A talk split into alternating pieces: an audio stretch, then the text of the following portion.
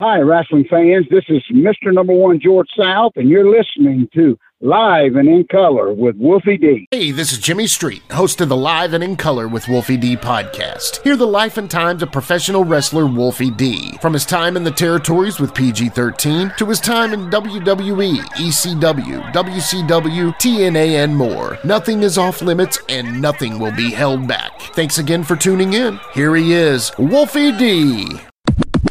Hey, ladies and gentlemen, welcome, welcome, welcome. Once again, live in color, Wolfie D. You know who I am, I think. And uh, if you don't by this point, I don't know what to tell you.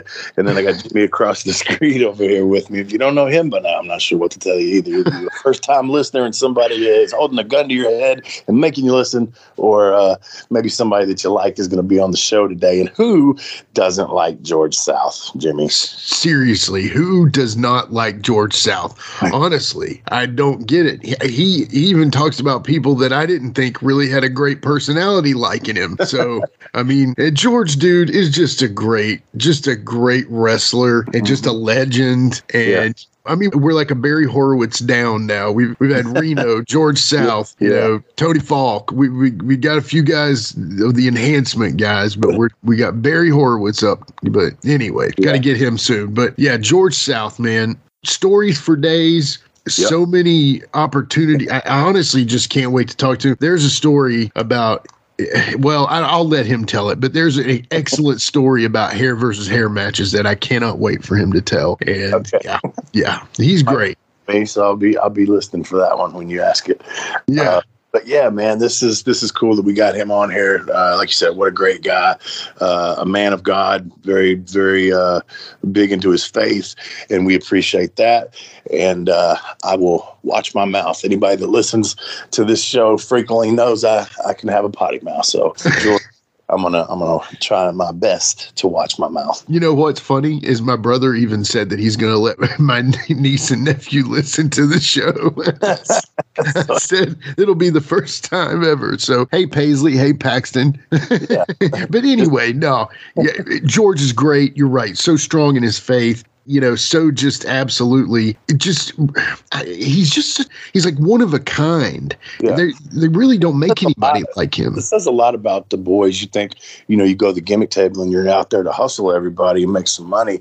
When you know, um, of course, he's doing that as well. But as many people know, George brings Bibles that he gets from the Goodwill that people have donated or whatever, and he hands out Bibles at the matches. You know, that's he's not just concerned about making his gimmick money. Uh, he's he's spreading the word word of his Lord and Savior. So you got to yeah. say a lot about that. You know what I mean? It does, man. It really does. And, you know, I'm just stoked to be able to talk to him. So glad we hooked that up. Got to give a quick shout out to Insane Shane Martin. He helped bridge the gap that we were needing there. Thank you, Shane, for that. We got an action figure George South coming out soon. Not sure on the date, probably be a little bit down the line, but we definitely wanted to bring George on yeah. and talk a little bit about that, but more about everything he's done. One thing I got it, we, we're passing up here, and and we we want to get on with the show, so I'm not going to waste too much time. But we just had our hundredth episode, mm-hmm. so you know, receiving great reviews. By the way, I do want to update one more thing. Our 99th episode guest, Kevin Lawler, by this airing, will be number three all time on the list. Amazing. So it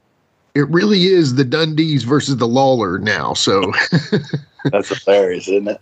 And yeah, it's a switch gears, yeah. give you some props here. Uh, give me back my pro wrestling seems to be doing pretty good. I know you've been focusing a lot. You know, we had the Wild Boys on here, and I know you've been focusing a lot on the uh, the '90s Tennessee uh, outlaw scene and bringing a lot of those guys in. Man, I know you've had some good numbers with them, and now uh, the door's getting beat down. People wanting to come on, so that's that's good, man. That your uh, your other show is doing very well too.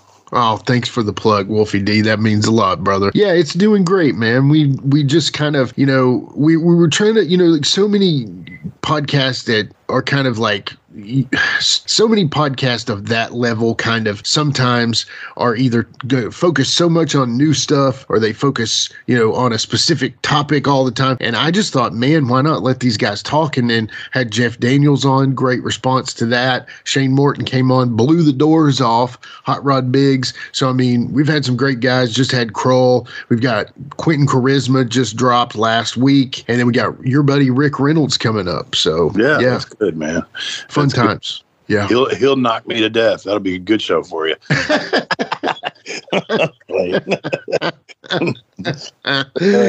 no, anyway, no. Let's uh let's get George South on here and, and talk to George, man. More importantly, let's get George. We'll be right back after these messages. Hey, it's Kaley Cuoco for Priceline. Ready to go to your happy place for a happy price? Well, why didn't you say so? Just download the Priceline app right now and save up to 60% on hotels. So, whether it's Cousin Kevin's Kazoo concert in Kansas City, go Kevin, or Becky's Bachelorette Bash in Bermuda, you never have to miss a trip ever again. So, download the Priceline app today. Your savings are waiting. Go to your happy place for a happy price. Go to your happy price, Priceline. Hey folks, to get your official Live and in Color with Wolfie D merchandise, go to ProWrestlingTees.com forward slash live Wolfie D. Check it out.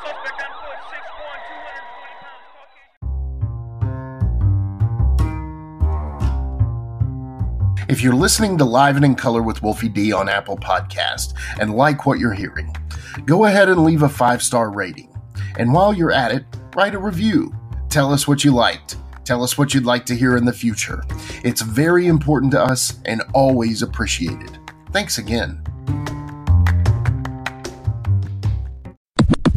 All right, folks, we're back, and as promised, what a, an incredible guest we have today.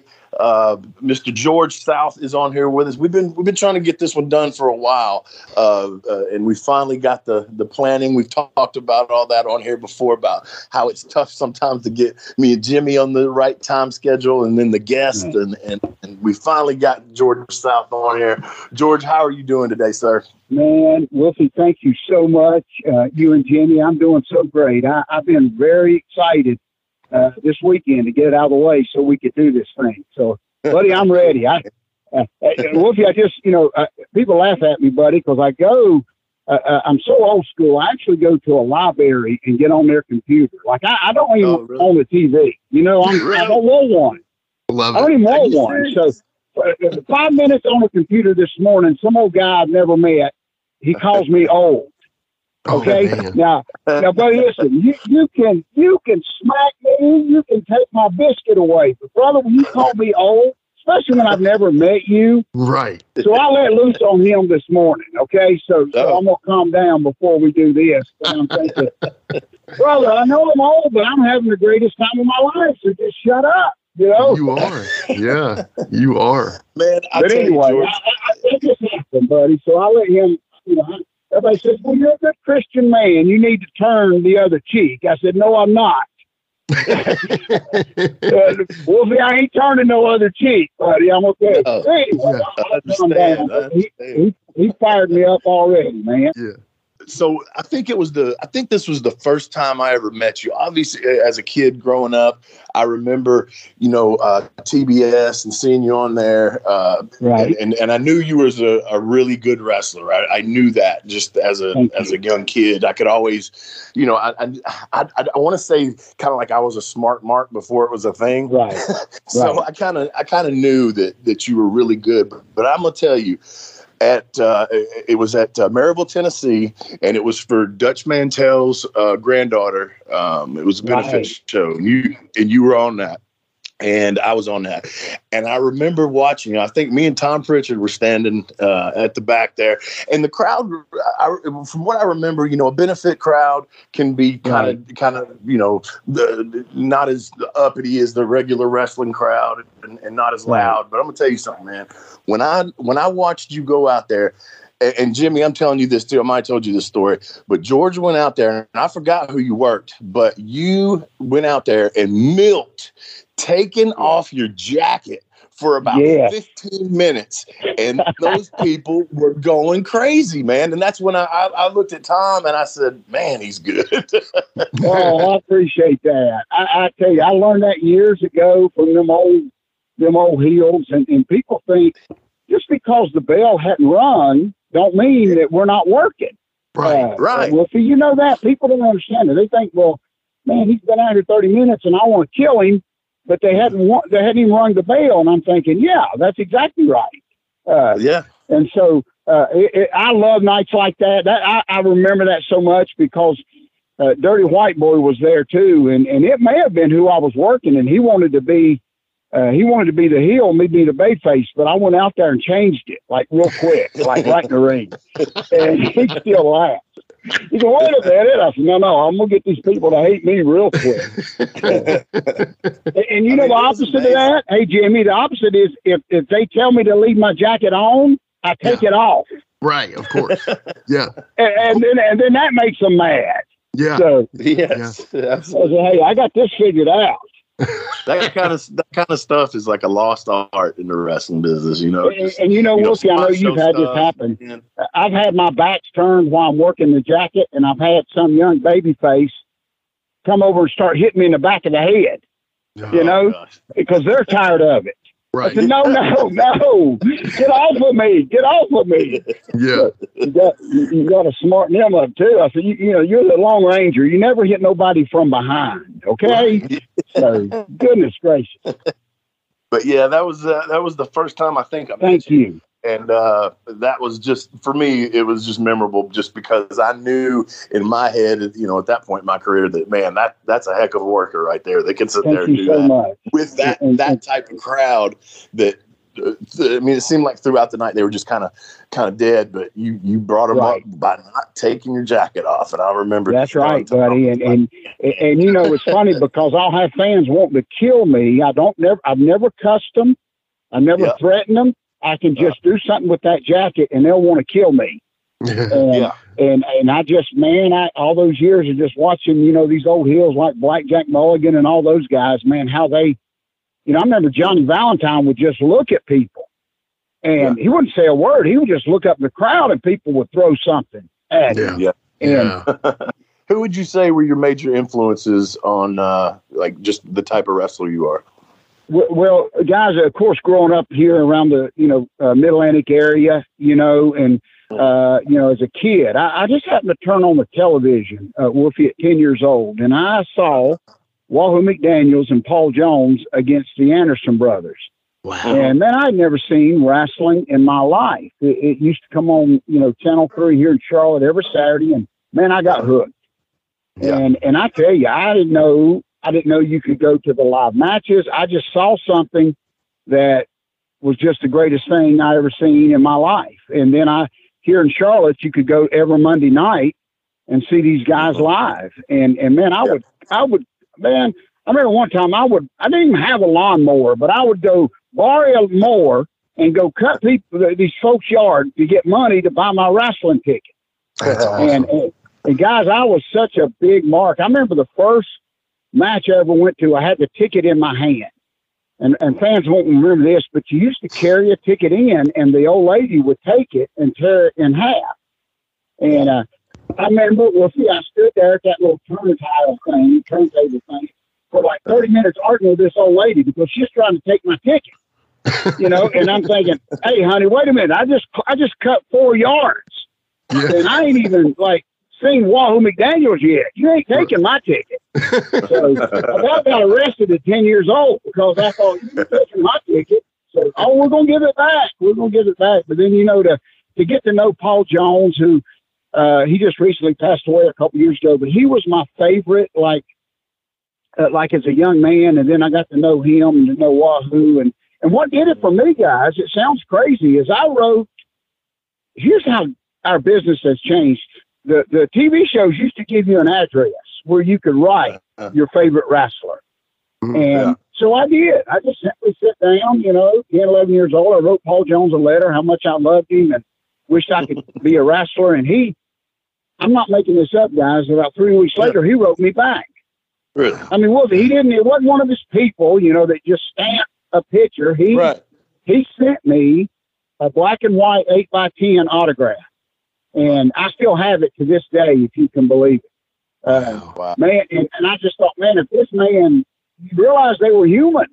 Right, I mean, they, yeah. to me, they were superheroes, but these wrestlers, if he took time, and at that time, man, he was working Florida, he was working Texas, he was all over the place, but he took time to write me a letter. And I thought, man, if I if I wasn't in love with pro wrestling, uh, uh then, buddy, by then, and I'll tell you what's funny is like right now, I don't even know where my kids are. right? But I know what that autograph picture of Paul Jones is, Wolfie. I'll tell you that.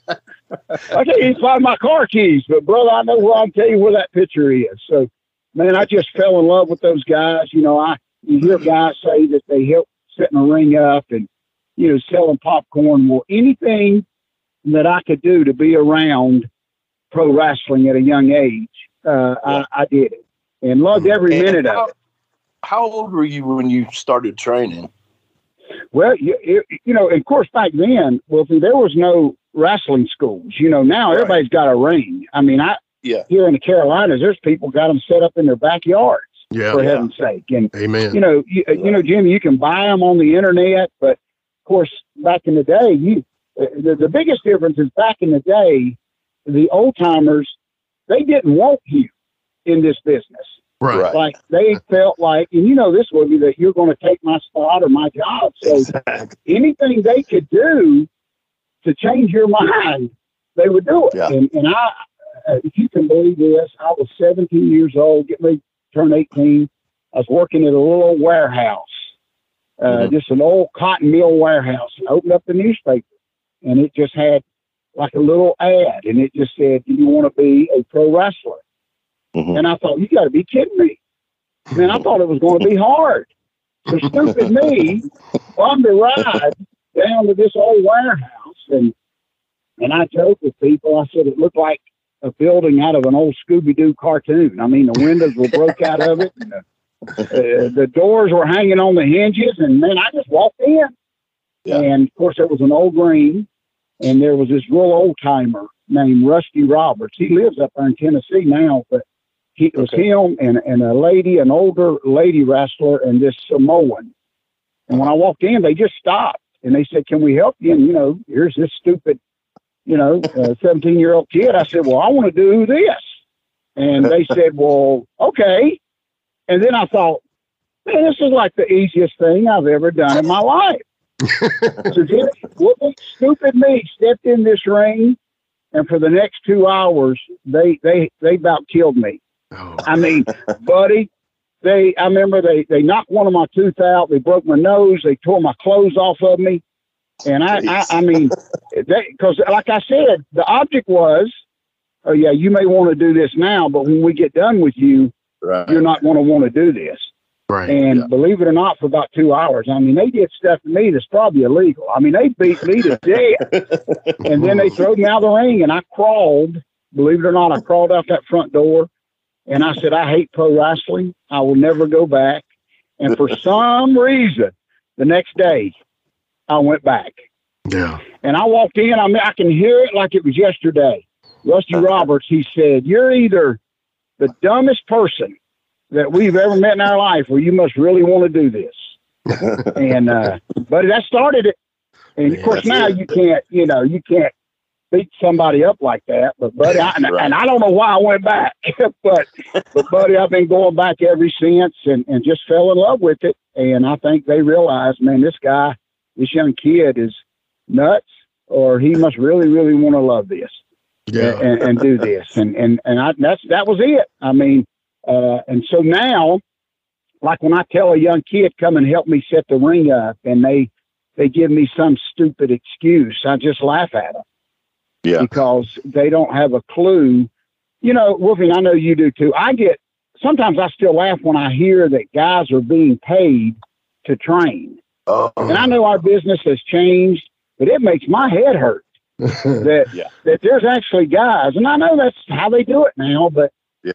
I said, what do you mean? Let me tell you. you you're, George, when I uh, this was probably around 2000 or something. I had been in the business uh, right at 10 years, and I was working for Cornette uh, in Louisville for the OVW. And that's about the time when Cena and Orton and Batista and all those guys were up there. And let me tell you, I was taking a Greyhound bus from Nashville to Louisville every Wednesday to get a very small payoff. Okay. And I stayed Right. with Cornette. I mean, he took care of that for me. But, you know, then my wife would drive up the next day and come get me.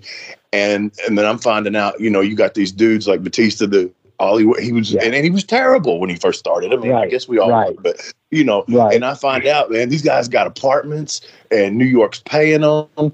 And yeah. this ain't right. you know, no, and they really no, it's not. Didn't care too much. It, it, wasn't like for love of the game for them, as, as like it was for me and you. And, and you know, uh, we we wanted to do it regardless of what we were getting paid. Right. We just wanted to do what we loved. So yeah, yes, I sir. totally get that. Yes, sir. You know, Wahoo told me one time when I first started. He said, and and I'm so thankful for those old guys that just you know, told me to shut up and just listen. And I remember Wahoo said, you know, your first 10 years, don't even worry about money. I mean, just learn this business.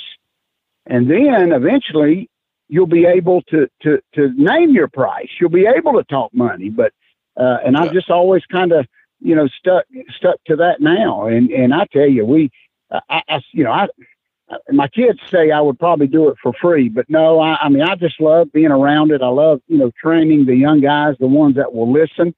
And, uh, you know, I've got a picture, um, uh, Wolfie hanging up in my house. Uh, and it just happened by accident. One night at my wrestling school, I had Ric Flair's son, Ricky Steamboat's son, wow. Bobby Eaton's son, mm-hmm. all in the ring at the same time. And uh, you know, they they always came in and and and that that night someone just snapped a picture of that and it just at that moment I still look at it sometimes and and I say that not to brag, but when Ric Flair and Steamboat and Bobby when they bring their kids to you and they say, yeah. "Can you train my son?" But you better know what the heck you're talking about. Yeah, you know, yeah. you better you better have kind of an ideal, and, and there's no you can't put a price tag, uh, you know, on stuff like that. And and man, I tell you that that was probably one of you know to this day still some of the greatest compliments is when they trust me, you know, yeah. with with their own with their own son. I mean, uh, yeah. you know, I was able to train Tessa Blanchard. You know, Tully. It's so yeah. funny what fans fans think just because your dad right. wrestled that right. that you you're going to be the greatest. And I just think it's hard. I think there's so much pressure because in our day, in my day, Wolfie, we would put a mask on a guy's son and kind of kayfabe who he was for a while, let him learn and have fun. Right. But they don't, you know, that's never, that's not even heard of nowadays, but it's just so much pressure. I yeah, remember one night, I me and uh, uh, Ric Flair's son, Reid, was doing an autograph signing. And what mm-hmm. a great kid he was. But so we're sitting there signing autographs, and the first 15 people that came up, they all said, How's your dad doing? How's your dad doing? How's your mm-hmm. dad doing? So about the 15th one, I stopped and stood up and I said, Folks, listen, this is Reid Flair. Okay. If y'all want to ask about his dad, wait till his dad comes.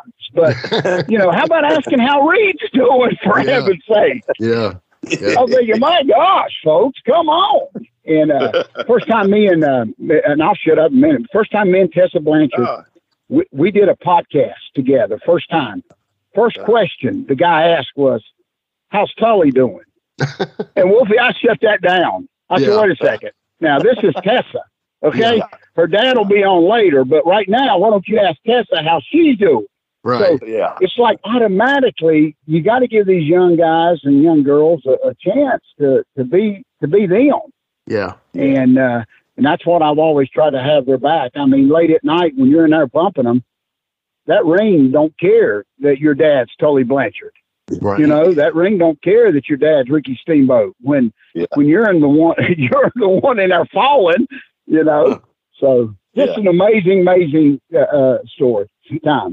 That is. And man, uh, you know, you said Ricky Steamboat, Ric Flair, Bobby Eaton, man. Uh, talk about man, you you got to work with some of the greatest wrestlers in the wrestling business ever. Um, yeah. What's that like, man? To just, I mean, I, have got to work with some really good dudes too, but your resume uh, speaks volumes over mine as, as far you. as the, the the people that you've been in the ring with, man. Uh, Thank talk you. About Bobby, talk about Flair. So, I mean, what's it like? I, I knew Bobby very well, but I never got to work him. Uh, you know, I, I, was a producer and a talent on Ric Flair's right. last match. I've never worked him. Uh, at Ricky right. Steamboat, I met him like once. You know, these are guys that when I was a kid was what I was watching. You know, so right. Talk about those guys and just how talented they are. Well, you know, uh, what was so amazing back then when I first started, there was no internet, there was no, you know, YouTube or anything. It was just an old fashioned wrestling magazine.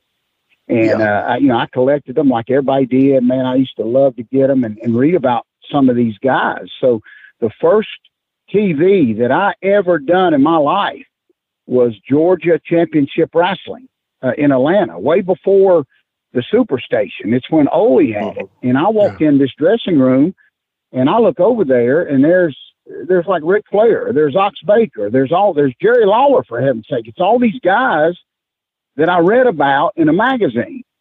Yeah. And so I thought, Lord, I'm in heaven right now. Are you kidding me?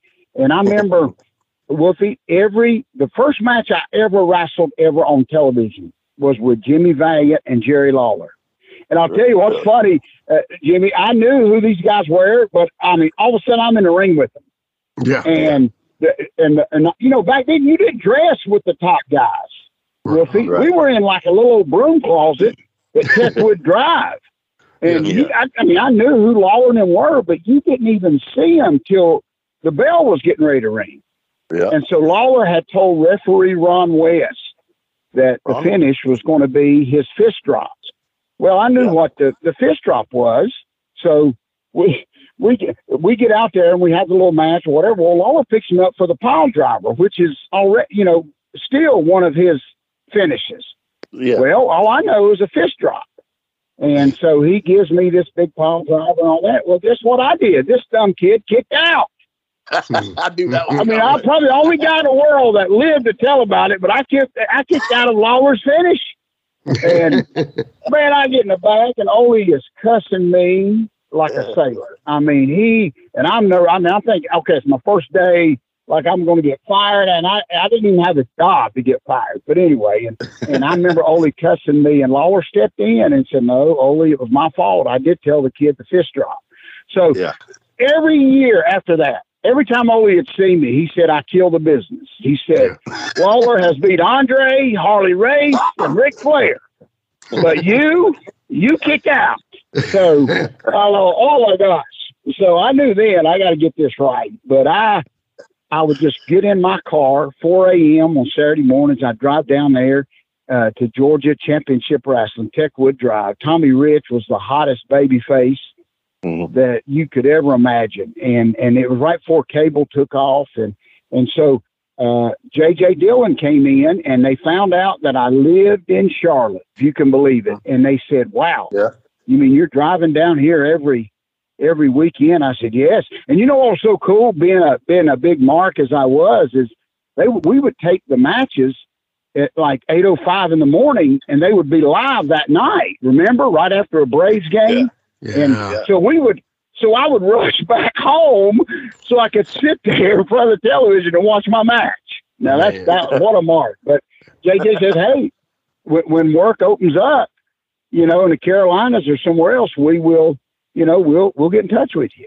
And then that's just simply how it happened. I mean, guys, I learned to keep my mouth shut because Wolfie, I saw so many young guys opening their mouth and yeah. saying stupid things and and I thought, well, I may mess up in the ring, but I'm not going to mess up in the dressing room. I'm not going to. Yeah. I knew I wasn't going to say nothing stupid. I I saw two guys one time.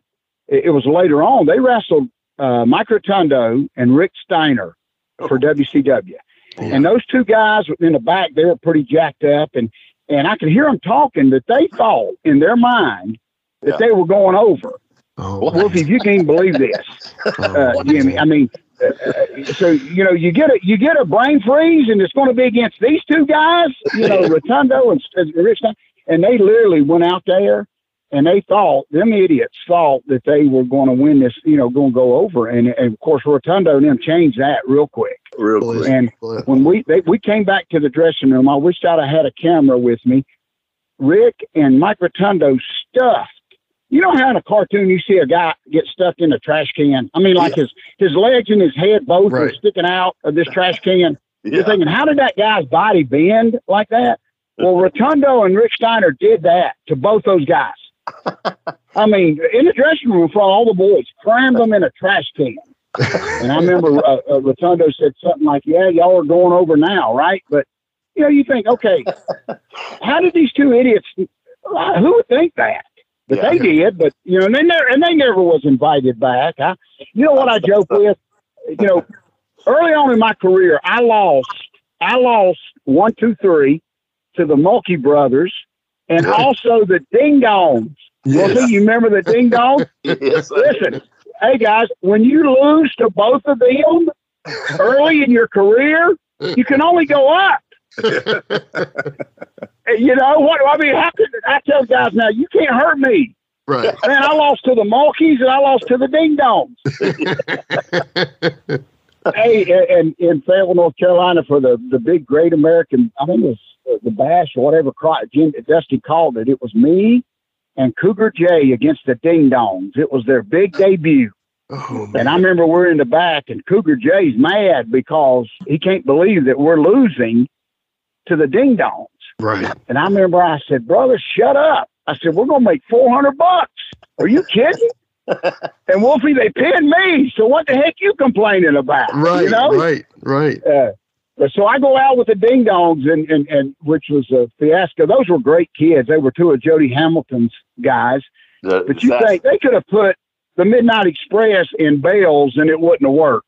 I yeah, mean, those poor kids, yeah. they didn't have a chance from the beginning. And listen, we were hardcore before hardcore was hardcore because in that match, all their stupid bales fell off of their of their gear.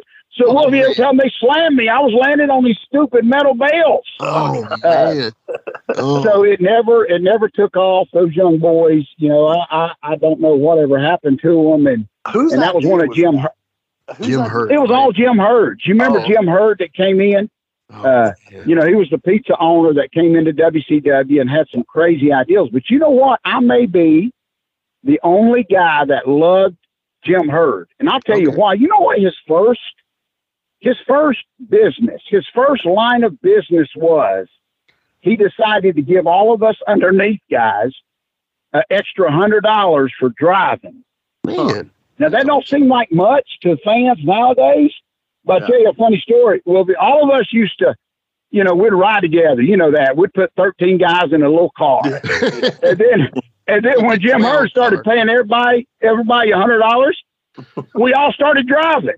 Yeah. And and I remember one time Ole came in from the parking lot in Atlanta and he come over and he said, George South, he said, I got a question. He said, I just came through the parking lot and there's like 30 cars from North Carolina. He said, You know anything about that? I said, I ain't got a clue what you're talking about. It's because we all drove. We were all wanting that hundred dollar trans. Yeah. That, that Jim Herd. that Jim Herd. So I man, and of course he didn't last long either, but you know, he brought in the, the Van Hammers and all them. But you know, and I get sidetracked here. I, I get so excited. But you know, the greatest thing about Bobby, you know what he did to me one time? We were just in a ring before TV Mm-hmm. And this is how good Bobby Eaton is. And he's the only one I completely trusted.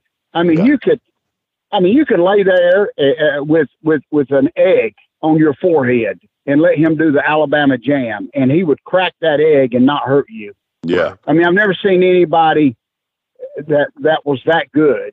So yeah. so recently they, um, I don't think it was Dr. Tom, but somebody posted a, a video, a short clip on the internet about complete trust in professional wrestling. And it oh. just happened to be me in there with the Midnight Express. And, and Stan Lane grabbed me in a Boston crab and he turned me over on my stomach. Mm-hmm. And Bobby Eaton went to the top and did that big famous high knee off the top onto the back of my head. Yeah. With me laying on my stomach. Right. and complete trust. Yeah. And and and oh my goodness, because he could have went either way and really, you know, later in Bobby's career, he was doing a few shows, and me and him was in the dressing room, and this promoter come over and they said, uh, "Bobby, can you would you do the Alabama Jam tonight?" And uh, of course, Bobby said yes, but I stood up, Wolfie, and I said, "No, sir." I said, "He's not. he doesn't have to do the Alabama Jam anymore." Yeah. And Bobby said, "No, George, I don't mind." I said, "No, Bobby, you're I ain't letting you." And he could have done it. Don't get me wrong. Right. Well, if he, but I told this this promoter, I said, "Listen, you get up there and do the Alabama Jam because Bobby ain't going to." Right. And I right. just felt like you know Bobby didn't at that point in his career and later on he didn't have to climb that. If you don't if you don't know Bobby Eaton by then, then I can't help you. Yeah. You know.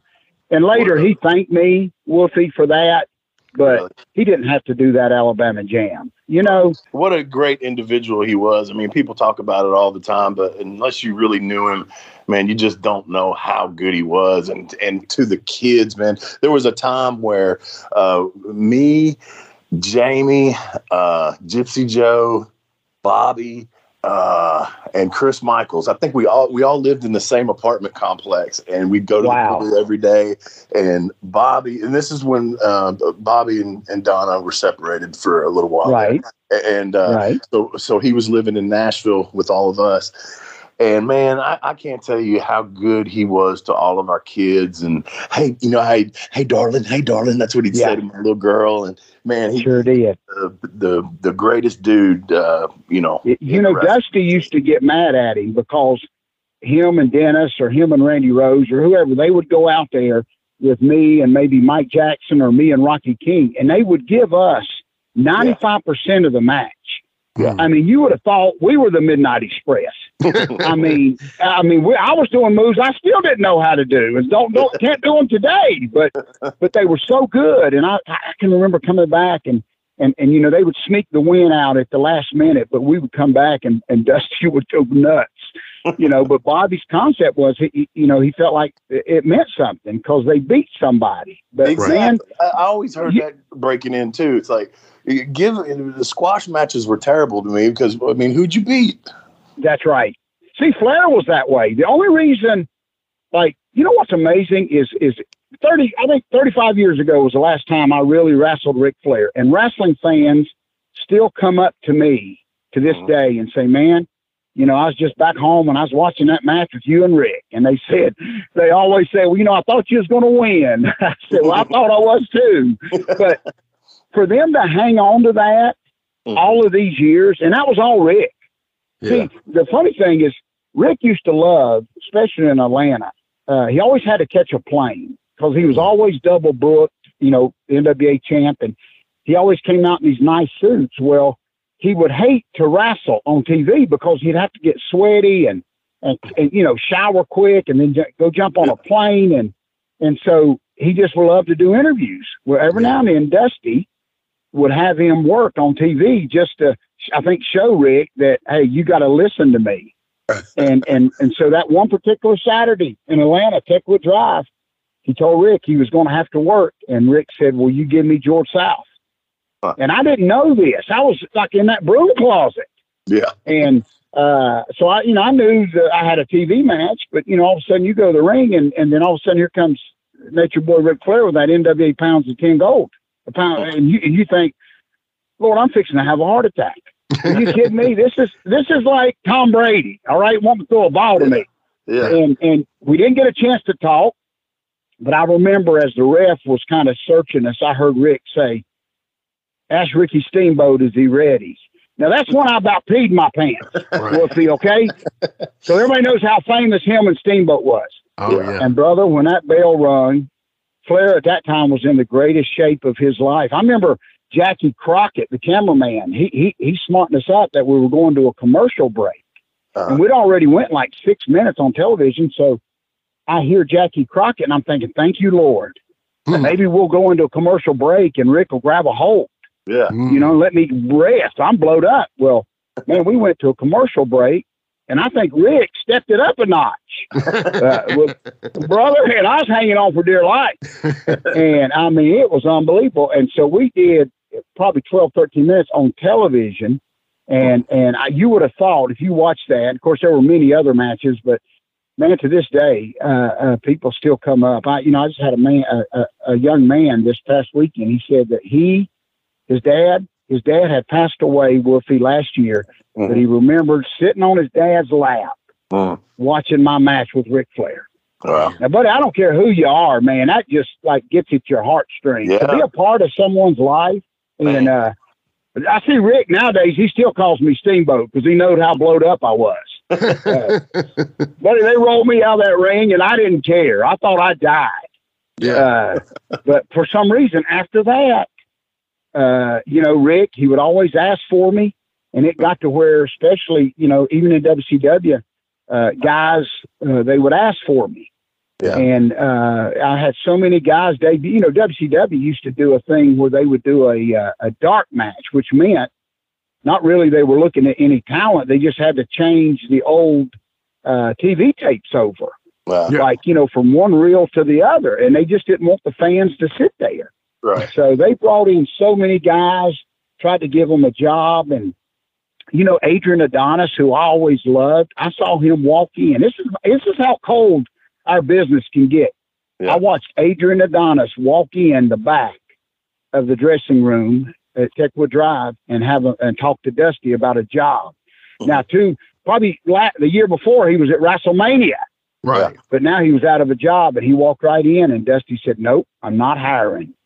Huh, so I watched Adrian Adonis in front of all the boys. He, and, you know, Dusty wasn't rude about it. He just said, I'm not hiring. Oh, wow. And so I just watched. I wish fans nowadays that think this is so easy and and you know you owe me something and and yeah. I'm entitled to this. I wish they would have been sitting beside me when here's Adrian Adonis, one of the greatest in the world. Yeah, just had to turn around and walk back out that door. Wow. And and you know let people see that you think you can do this stuff, man. Right. And so I just man, I sit in my corner. I remember one time Ole fired a bunch of guys and my name wasn't on the list. So mm-hmm. Wolfie stupid me, I go up to Ole and I said, "Excuse me, Ole." I said, "My name wasn't on the list," and he said, "Well, you're not even important enough to fire." Oh my I said, "Dang, man!" So I went back over and shut down. I said, my, "You know, sit down and shut up." But you know, I thought, "Hey, man, my name ain't on the list. Maybe I'm important." And uh, he said, "No, listen, you're you're not even important enough to put on the list." I said, "Okay." Well, Jimmy, I'm sure you got some good questions for George, don't you? Well, okay. You know, I've always said this on this show, 101 episodes in now, and I've always said I'm a Mid Atlantic kid, and, and a lot of our listeners are Memphis fans, being PG 13, Wolfie D. You know, we're we're a good Tennessee base, but coming with a Mid Atlantic guest, I'm always excited to have you on. One of my favorite all time stories that I've heard you tell, and, and you know, we probably have a lot of up and coming wrestlers that listen, and some of the guys that are currently in the business listening and tell them the art because you were lucky enough to be working Crockett and WWF around the same time so you could bounce back and forth. Tell these kids the art of the hair versus hair matches. Oh my goodness. And, and you know what? Let me back up just a minute, Jimmy, and I'll tell y'all something. You know, when I was 18 years old, a promoter in the Carolinas brought in Lou Thesz Oh, now man. you can believe this, not to make an appearance, but to wrestle. Now he was older in age, but this was still the man, still mm-hmm. in great shape, and still had that world belt. And so I got to wrestle Lou Thesz yeah. at 18 years wow. old. Holy and cow! You, so, so listen to this. What I did, I told you I ain't too smart. It's a wonder I'm still alive. Okay, yeah. I walked over in Lou Thesz's dressing room and I began to tell Lou I'm embarrassed now. I'm gonna duck down in my car, okay? but I began telling Lou Thesz what I was gonna do uh-huh. in the match. and he stood up. I, I swear he had to be ten foot tall. He stood up and he said, Kid, the first thing you're gonna do is shut up. and and I did too. Let me tell you, I did. Yeah. And he said, You're just gonna listen. And so I said, Yes, sir. And so we go out there and and, and now he, I could tell he could have broke me in half if he wanted to, and he was still snug and you know you knew he was oh you knew he was the man, but yeah. but we had a decent little match, and I learned that day to just keep my mouth shut and yeah. and, and listen, and so and and what was so famous about I caught on quick. Like I had never been to WWF, Wolfie, but everybody, I don't care who you are, you wanted to go to WWF. Yeah, I mean, yeah they were like the the Super Bowl, and I've been everywhere else. And so uh, uh, Nelson Royal was great friends with Jay Strongbow. Hmm. So Jay just simply said one day, "You got a couple guys." Well, I knew I was going to WWF. Nelson was going to take me, uh, uh, send us. So I let my hair grow out, Jimmy. Now I look like Ted Nugent. I mean, way before Ted Nugent. I remember guys in the the boys in the dressing room used to say, George, you need to cut that hair. I mean, it's looking, you know, what are you going to do with that? But I knew that at that time, Brutus the Barber Beefcake was uh, breaking in up there. You know, it was this big angle and he was cutting guys' hair. And I'm thinking, you know, if I go walking in WWF, I did this on my own. I'm kind of proud of myself. I said, if I go walking in WWF with this, with this frizzy hair, yeah. looking like Ted Nugent. Now, who do you think Brutus is going to want to cut the hair? So, exactly. I mean, guys in the dressing room was telling me one time Dutch Mantell was ribbing me, and he said, "George, you need to cut that hair." And I looked over at You know, Dutch is like the hairiest guy in the world, right? Yeah. And, and I'm thinking, Dutch, you're telling me to cut my hair, you know? Uh, so anyway, I just let it grow. I let it grow. I didn't. I didn't cut it. I didn't cut. I mean, I looked, man, it was like it was worse than Gene Simmons. So I go WWF television. I didn't even know who I was going to work. And so I get there, we meet Strongbow, we sit down in the dressing room. Next thing I know, Strongbow comes. I'm in the dressing room with a bunch of young guys. And and on the on the flight up, I remember young guys like Ricky Nelson and Tommy Angel, some of those guys had beautiful heads of hair. And I can remember them saying, Well, I hope they sure don't ask me to cut my hair. I sure don't ask, you know, I sure hope I don't get Brutus. but I'm the opposite. Yeah. Thinking, man, what a, what a thrill of a lifetime. So it didn't take Jay Strongbow two seconds to walk in that dressing room and to see me sitting over there. And brother, I looked like Ted Nugent. I mean, it was down the, I mean, it was just everywhere. and he, he said, come here, kid. He said, uh, I want to introduce you to somebody. He takes me to Brutus and, and Brutus grinned from ear to ear. Yeah. And he said, yeah, that, that's perfect. So the coolest thing about that story is Brutus asked me, he didn't just start cutting. He said, what you know, do you mind where I where I cut after the match? What I mean, kind you of know, style would you like, George? yeah, you know, I said you want us to wash it and and, and dry first, and I said, brother, I don't care. I'm like on Monday Night Raw, okay. Right. right. So man, we go out there and he's a strutting and a cutting, and brother, he puts him to sleep. Next thing I know, he starts cutting, and I'm just living it up. I mean, I'm having the time of my life. Like I want to tell all the boys in the dressing room that made fun of me you know, look at me now, right? so I get out of the ring and they tell me, they said, George, if you don't mind, you can go sit over here and the lady will be here in a minute to, you know, to style your hair. Yeah. Now, this is when, Wolfie, I knew WWF is big time. Right. They got a full time beautician that travels, yeah. right? I said, Are you kidding me? I said, No, no, go over here. I go over there. She washes it, she dries it, she styles it. And listen to this the best part if Jay Strongbow says when you get your check in a couple of weeks you're going to be happy, and I said, oh gosh, I, I, I didn't. I mean, I'm in. I'm on Monday Night Raw. What do you mean I get paid? That's just an extra. Yeah. He said. He said we're going to give you three hundred and fifty for the match, and then you're going to get an extra four hundred. Wow. For letting Brutus cut your hair. Man, and, you got more and for the you what, than you did the match. I got more for the haircut than I did for the match. Okay. And so I kayfabe that for, for the next two months. And so boom, here comes this check. One shot. I made 750. Are you kidding me? Right. Yeah. And so every time, the next six times I go up there, Brutus cut my hair. hey, and Jimmy, finally, finally, Strongbow said, George, I hate to tell you this, but we just, you know, we got to stop. He said, you know, people are going to catch on. Said, you know, every week Brutus cuts your say, you know, cuts your hair. And oh, that's what I knew that WWF. Now I know why all the boys wanted to go to WWF. Right. Because it was, it's just a different league. Right. And just the way they treated guys, you know, like uh, underneath guys. Yeah. And are you kidding me? And I was making I, I, people still laugh at me when they come back. They'll come up to my table, my little gimmick table now to show and say, "Yeah, man, I saw Bruce cut your hair, man. You lost that match." I'm thinking, "Yeah, I sure did." but I won Monday when I went to the bank. Well, let me tell you. Seriously, that's awesome. So I learned then. Sometimes what you see, you know, Jake Roberts walked up to me and he said, "He said, hey kid," he said, "You afraid of snakes?" And I said, Well, I ain't never really like been near him. He said, Well, you're fixing to be. I said, Oh my gosh. so he did listen this well he DD he DDTs me, which was the finish of the ages back then. I oh, mean, oh yeah. You know, people were chanting it. I mean, people were naming their kids DDT. It was over so much. And, brother, he DDT'd me and I knew Damien was coming. Yeah. But what I didn't know, you know, I'd always seen him take Damien out of the bag, this 20 foot snake, and lay it on you real easy. Well, I didn't know that Jake was going to change it up. So he threw the whole bag on me. Oh. Right. So I'm laying there with my eyes shut and I said, screw this, brother. Wolfie, I woke right up. I killed the whole DDT finish, buddy. I, just, you know, everybody says, oh, it's just a snake. Yeah, it's a 20 foot snake laying in a bag on my chest. And, I'm not uh, a fan so, of snakes myself, and I've often Lord, if I would have ever had to have worked him back then, what I've I don't know what I would have done. I really don't because I hate snakes with a passion. Jake said, "Yeah, you killed my finish." Said I beat everybody with that, and all of a sudden you wake up. I said, "You dang right, I woke up." So George turned it into a high spot. George did, and you know I've seen that snake like before Jake goes through the curtain. Sometimes I've seen it get excited with the crowd and start mm. clamping down on his arm. Ugh. And I've seen a lot of the boys run over there and try to get it off of him, but he would tell everybody to back up. Yeah. Like you ain't getting this snake off of me till he wants to let go.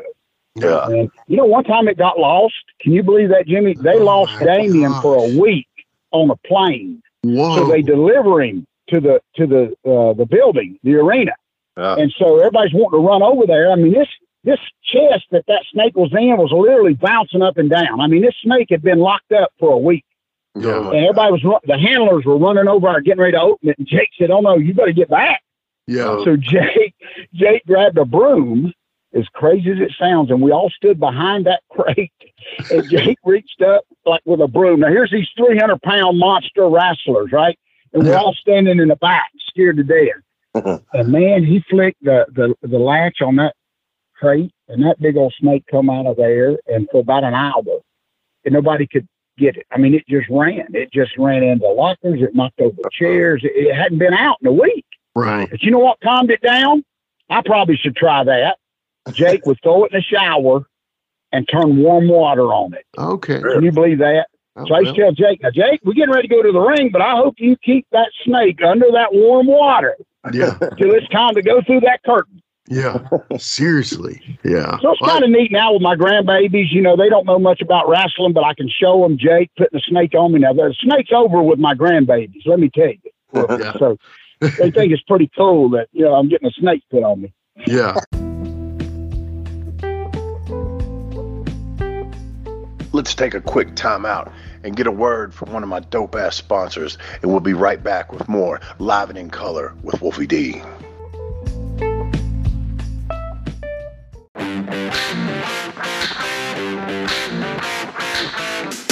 Hey folks, this is Wolfie D here, and if you are looking to buy or sell a home in Tennessee or Southern Kentucky, you're gonna wanna call my buddy, the rock star realtor, Benji Buie. And you say, Wolfie, how do I get in touch with this rock star? Well, you can call him directly at 615-390-8216. You can go to his website, buiehomes.com. That's B-U-I-E homes.com. Or you can email him at benbuie34 at gmail.com. When you need a home, home, you need the Rockstar Realtor.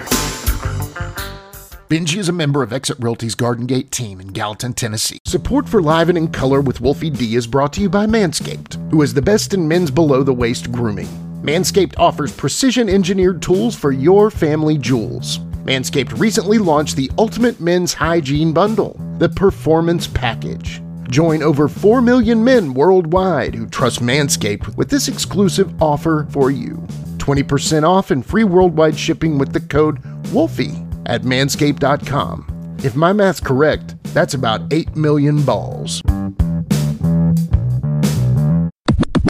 Real quick question. Uh, you know, recently there was the Dark Side of the Ring, and you know the, these shows have been going on, and they've had a really good one about Magnum, you know, right. and, and some other things. But the one I want to ask you about, and this kind of takes you back to the very beginning of your career in Championship Wrestling from Florida with Eddie Graham. Did you ever have any run-ins with Eddie at all? How, how was yeah. your and, and Man, I loved it. Yeah, go uh, ahead. Uh, well, you know, you know what's funny is every time I do a podcast and you know people comment on it, they always say well, it sounds like to me George loved everybody. well, no, I met a lot of jerks in this business, but I love most of them. Hold on, I mean, I did. jerk in wrestling? Never. Man, can you believe that? I don't. And, and but what I've learned early is this: I just go by how people treat me. You sure. know, yeah, and, and, and that's all you can go by. So I, you know, you know who helped me so much, and I I want to give him credit. Is see, and people, fans don't understand this. When you were a young wrestler back in the day and you was trying to get bookings, there was no freaking internet. There was no texting. There was no phone. There wasn't no cell phone. Right. So you sent out eight by tens. like every now and then in a wrestling magazine, there'd be an address of a promotion. So you would mail out eight by tens to these promotions. And so all these years, man, I mailed out so many eight by tens with a little bio and, and nobody ever, ever answered. And then one time, one day in Atlanta TV, I met Mike Jackson, who Yeah. to this day I credit with, with helping me so much is, is Mike said, how would you like to do TV for Bill Watts? I said, wait a minute, you, uh, what? He said, sure. He said, here's my number. Just call me. So I'm thinking, okay, now I tried everything. Okay. I've tried everything and Yeah. nobody would even return. Nobody would even write me back and tell me to go jump in a lake. and then Mike Jackson said, just give me a call. So I called him and he said, I tell you what, he said, it's perfect timing. He said, would you like to go on the road for a week with me? I said, are you kidding? I'm, I'm, I'm ready right now. So mm-hmm. in one week, he took me to Bill Watts. We went to Eddie Graham in Florida and we finished up in Pensacola for the, the, the promotion down there with the Fullers and them. So in one week, yeah, I'm getting my tail kicked on TV, but I'm having the time of my life. Yeah. So I walk in and Eddie Graham, the thing that no that that I wish people would know about Eddie Graham, he was so accessible. Like I mm-hmm. knew who he was from the magazines and he feuded with Paul Jones in the magazines and all of a sudden I walk in that famous sportatorium place in that they called it in, in Florida and for their TV and here's Eddie Graham. And I walk in, he shakes my hand and and I'm just sitting. I mean, I'm sitting there and all of a sudden there was you know, the Youngbloods, Jay Youngblood, and it was just what a, an array of talent. Dutch Mantell was even in and out down there, Mhm. and and the PYT Express was Co- uh, Koko B. Ware. I mean, it was just you got to be kidding me. Yeah. And all I had to do was go out there and work my butt off in the ring, and I'm gonna tell you. It- you know, and I know you've heard it, Wolfie, for years. Everybody said, "Well, I didn't call Mike Jackson because I had to give him a booking fee." Mm. And to fans that don't know, you know, it's like, okay, I didn't, you know, if, if I get you a booking Wolfie for a hundred bucks, I'm going to take 25 of it. You know, I didn't care. Like Yeah. back then, you didn't get, I tried it all. So I told Mike Jackson before he ever said anything, I said, Mike, listen, I don't care what they're going to pay me. You can take it all. Yeah. Are you kidding me? I'm going to be on Georgia Championship Wrestling. I'm going to be on Championship Wrestling from Florida. Are you kidding me? Yeah. I'll Let pay you you. Let me ask you Okay. something real quick. And unless I just missed it, did you ever work Memphis? You know what? Here's the funny thing about Memphis. I got a great Memphis story. so, listen to this. So, Dusty and Jim Crockett get a wild idea that they're going to run Memphis. Mm. Okay? They come to the Mid South Coliseum and they bring the heavy guns. I mean, we bring Magnum, the Road Warriors, rock and roll. And this place, we had a heck of a house where all of the lights are on. So Dusty gets mad because he wants that old school look. You know, he Right. wants the lights off, but the lights over the ring left Right. on. Yeah. Well, he, so I'm standing there and Dusty's talking to like the head custodian. And Dusty said, man, we're fixing to start this thing. He said, it's almost bell time. He said, I need all the lights off in this place and the lights above the ring I need turned on. And that guy said, sorry, uh, Mr. Rhodes, I can't do that. Dusty says, what do you mean? We paid rent. We got a heck of a crowd. It's what I want. And you know what that guy said, Wolfie? He said, I laughed. He said, no, sir, you don't understand. Those built, those lights above the ring are not ours. They belong to Jerry Lawler. Dusty said, what? He said, oh, yes. He said, those are Jerry Lawler's lights and we can't touch them. So we did that whole show. I mean, it was still a great time, but it was the awfulest look for TV and stuff because every light was on in the place because you you couldn't touch those Jerry Lawler lights. yeah. that's that's So so I, I never, I, as far as going to do the TV tapings, I was always, uh, you know, busy down here, and I never, I would have loved to, but I never. Uh, Boogie used to invite me to go up, but I, I, I never did. I never did. The closest I got was when we couldn't turn on, we couldn't turn off Jerry Lawler's lights. That's really good. Listen, that's the power there, buddy. Okay. That is. Yeah. Did you know that, Wolfie? That he owned No, I did not. I've never heard that story, but that's that so weird, so, man. So we, let, so we left on every light in that Mid South Coliseum. Yeah. Uh, that is awesome. I saw uh, Jerry Lawler came down uh, last year and did a show here for the AML in Winston Salem, and I uh, I reminded him of that. Of course, he laughed. I, I, said, "Yeah, man, you still made Dusty mad." I said, "Man, Dusty couldn't turn them lights off." That is a rib and a half. Oh man, that I is thought, so. Whoa. Yeah. So, so got stroke. he, he always will have that. Yes.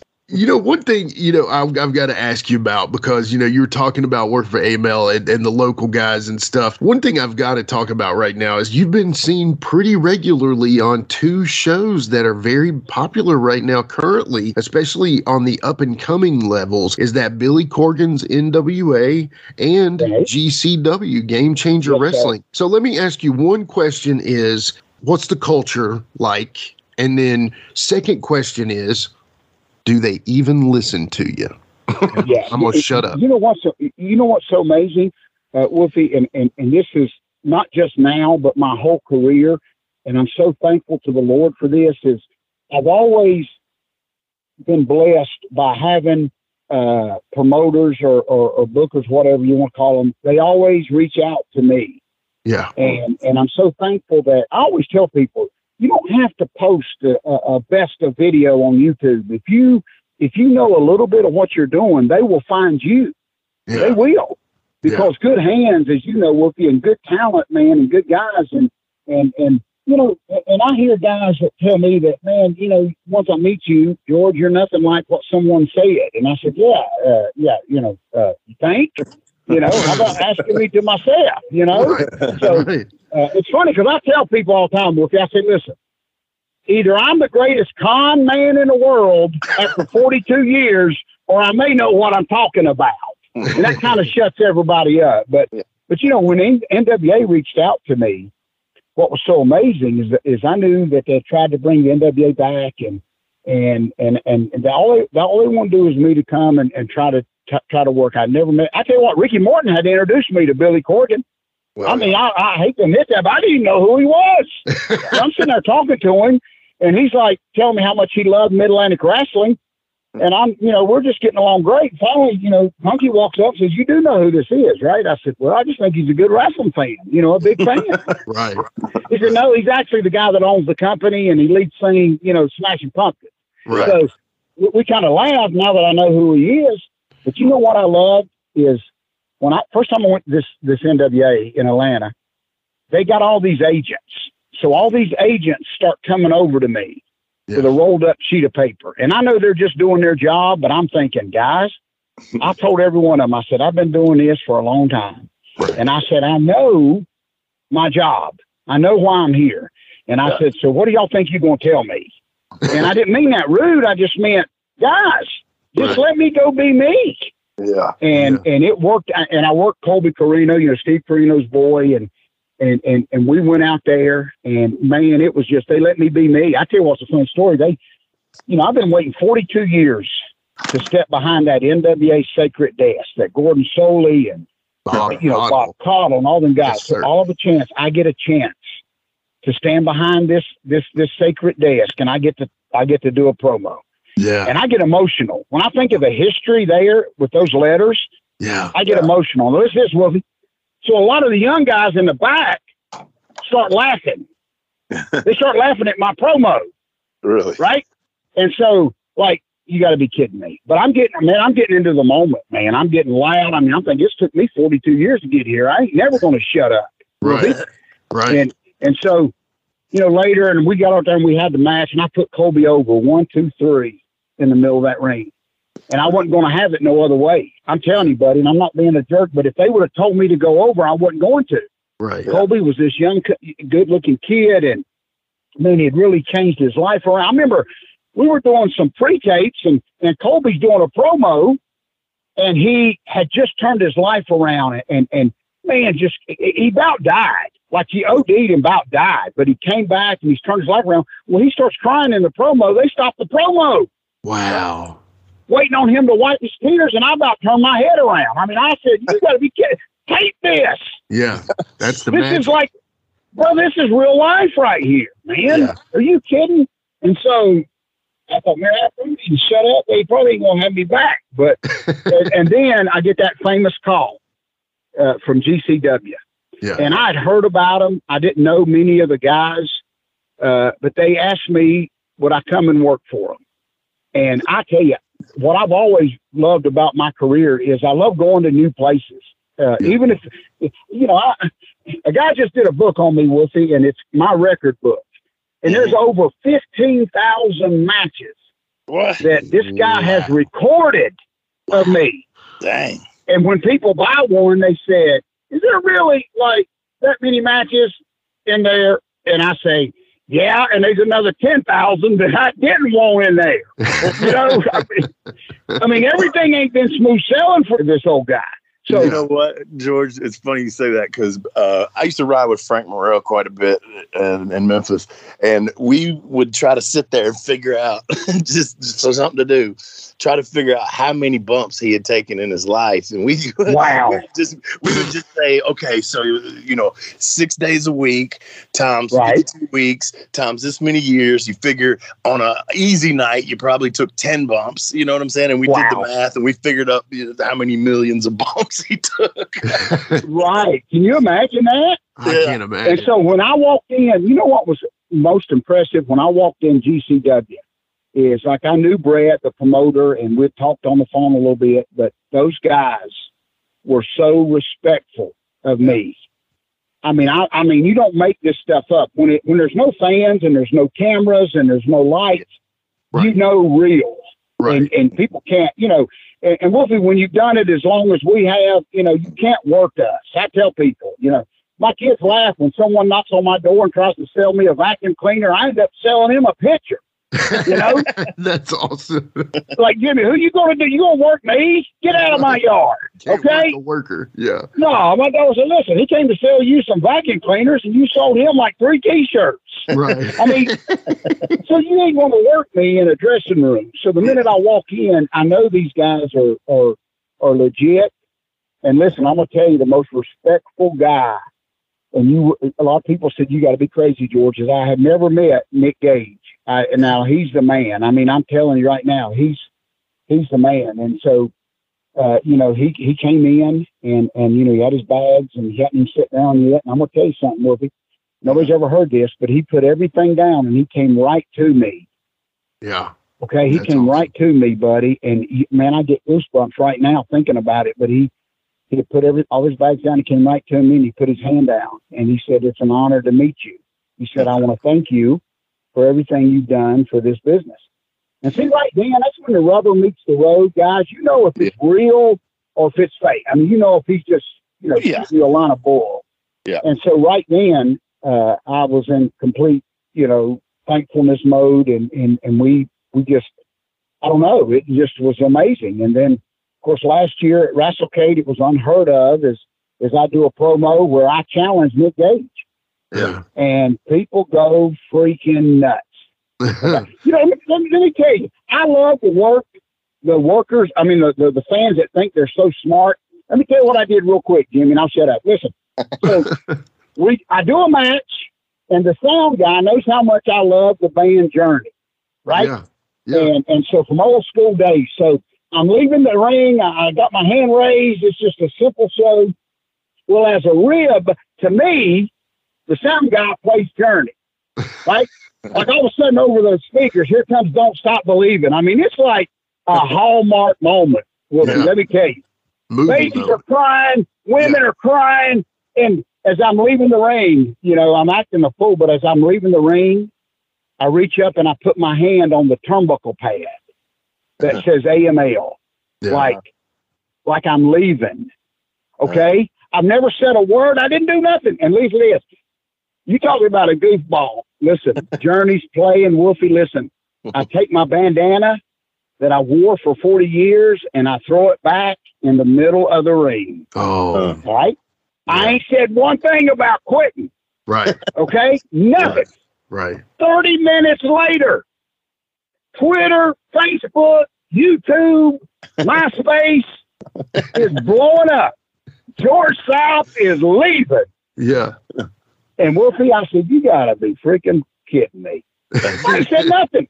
We just played a journey song. Right. So right. for the next the next six months, people are sending me gifts. Oh man, that's a that's Now, Jimmy, awesome. listen, I ain't said one word yet, and I'm not going to because I'm getting all these gift cards in the mail. Yeah. Oh, George, it's been a great run. Okay, here, I'd like to show you my appreciation. I ain't said nothing. I'm not going anywhere. So I challenge Nick Gage. It's unheard of. Here, he's king of everything, the death match king. Right. And here's George South Right. challenging him. And so I'm in a show and it's starting to rain. And the guy said, George, where are you going to do this promo at? I said, let's just go outside and see if we can find a place. So we walk outside of this little American Legion building in the Carolinas, and behind it, Wolfie, listen, it was this rundown, burn up building. I mean, it was just empty, and I mean, it looked so ECW ish back in the day. Yeah. So my camera guy's raining, it's it getting wet. So I go in there and I do this goofy promo where I challenge Nick Gage, and it looks like we went to Hollywood. But I just walked out the back door of this American Legion building Yeah. and found this old building. So I challenge him. He accepts, and then it's on. That's all. And let me tell you something. That night I never met him. We go to the ring, and I knew it was going to be, you know, pretty snug and pretty rough. But Yeah. what, what was so beautiful about it is WrestleCade has been my home for for 15 years, and I have uh, people have loved me. Just the old school fans. Well, here comes this Nick Gage, and I've never seen people fall in love with somebody. That's awesome. Well, it was unbelievable. And so I go to the ring first. And next thing I know, I'm loving every moment of it because I get to, I'm turning heel and people don't even realize I'm turning heel. right? I did it two seconds before I go to the ring and then they play his music. And let me tell you something. Uh, I, you know, I, uh, I've had a lot of matches and I still get goosebumps, but when he came through that curtain, man, you could feel the atmosphere. Wolfie, it's what me and you got in this business for. I mean, it was just Yeah. before we ever touched. Uh, I knew that it was going to be uh, a, a special night, Yeah. and I knew my job. Again, let me just throw this in here. I knew my job that night. I knew who Nick Gage was. Yeah. I'm not going to be an idiot and think that I'm the new. People come up to me and say, "Hey, you're the king of the death match." I said, "No, I'm not. Shut up." you know. Right. Right. I said, no, I'm not. So I knew my job and we went out there and it was, it was, man, I, I'm very, very proud of it. And, and, you know, it's been a year and I still have people message me and tell me how much they, they enjoyed it. And it was just, so from that is to, to answer your question, buddy, is I'm going back up there for GCW in a few weeks to New York. And Nick Gage sent me a message he sent me a message and he said, I just want to tell you uh, that it's such an honor to have you back at our company. That's Now, awesome. see, the fans don't understand that. These stupid young wrestlers don't understand that. Yeah. But that respect level, they can't ever take from me. Right. Right. They can't ever take. I can be broke, living under a bridge, reading wrestling magazines, but they can't take that. Yeah. They can't take that away from me. So Yeah, I- it's tell a whole new, it's those a whole new ball game for me. Uh, I'll tell you, and I'm gonna throw this in here real quick, Wolfie, and I'll shut up and let y'all ask me. you know, I've always loved, uh, you know, giving out Bibles at a wrestling show. I mean, I know uh, what the Bible means to me and how it changed my life, and I don't push it on anybody, but I love giving people Bibles, Uh-huh. free Bibles. And what's so amazing about this world that we live in is people, first of all, they don't think anything's free. You know, they think there's a catch. And so I walk in GCW Mhm. and I give out Bibles at my gimmick table.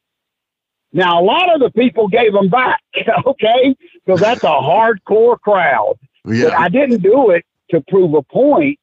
I did it because that's who George South is. Does that make sense, Wolfie? It does. Everywhere I go, buddy, everywhere I go, I, man, I'm telling you, and and I, I joke with people 'Cause, you know there's this guy like on the internet that does a what, what is that guy's tag? He's like the the a- angry heel or whatever, and uh, he just hates everybody and everything that happens, and and I'm the complete opposite of that. Right. There is nobody that's did more jobs. There's nobody that has lost more than me in pro wrestling. But man, listen, I, I, I'm not that, and I am happy, and and I mean, I just love that bit. I love. I still love. You know what my deal is? Like today, after we finish this great podcast, I don't have a show to go to. Yeah. So what? You know, I'm like I'm like drinking like 14 Mountain Dews, and I gotta I gotta come down off of this. but I'm, Jenny, I'm looking for a wrestling show. Yeah. Somewhere. Yeah. You know, I Come tell on. me, you know, I had these young, I had these young guys. I had a couple of guys this weekend, my students that couldn't go to the show, and you know, they've got girlfriends, and I understand all that mess, but I try to tell them, guys, listen, pro wrestling is my release from the world. Right. I mean, I know we all got stuff going on, but man, I, Yeah. Lord, the, the the world is the problem, not pro wrestling. Right. Right. Yeah. you know, so it, it, it, you know, see, that's what I love about Ric Flair, uh, uh, uh, Wolfie, is what he has in his heart. I don't care how old he is, what he's got in his heart, you can't teach. Right. You can't. And that's how I am. I mean, I, I just, I love our business. I, nobody can do, you know, that uh, earlier we were talking about the, joking about the guy that called me old. And I, Yeah. I'd like to see him try to do what we do. Oh, You know, I'd like to see him just take a bump and, and, and, and entertain. And, you know, Ivan Koloff used to tell me that, you know, his body was beat up, not just from the matches, but from all the car rides, yeah. you know, Yeah. from town to town. And, and, sure. uh, you know, now they fly a lot, but, but man, and it's just, golly, Yeah. you know, it's, it's, you know what's funny? My trash man who, man, I done talked about everything, Wolfie, but you know, my trash man, old fashioned guy. Yeah. He's on the back of that truck every day and he's the happiest man in the world and he loves Yeah. wrestling. Yeah. So once a week he stops, they get my trash, he comes up, we start talking about wrestling. And he's such a fan of our business. There's so much respect. He's loved it since he was a kid. His kids love it.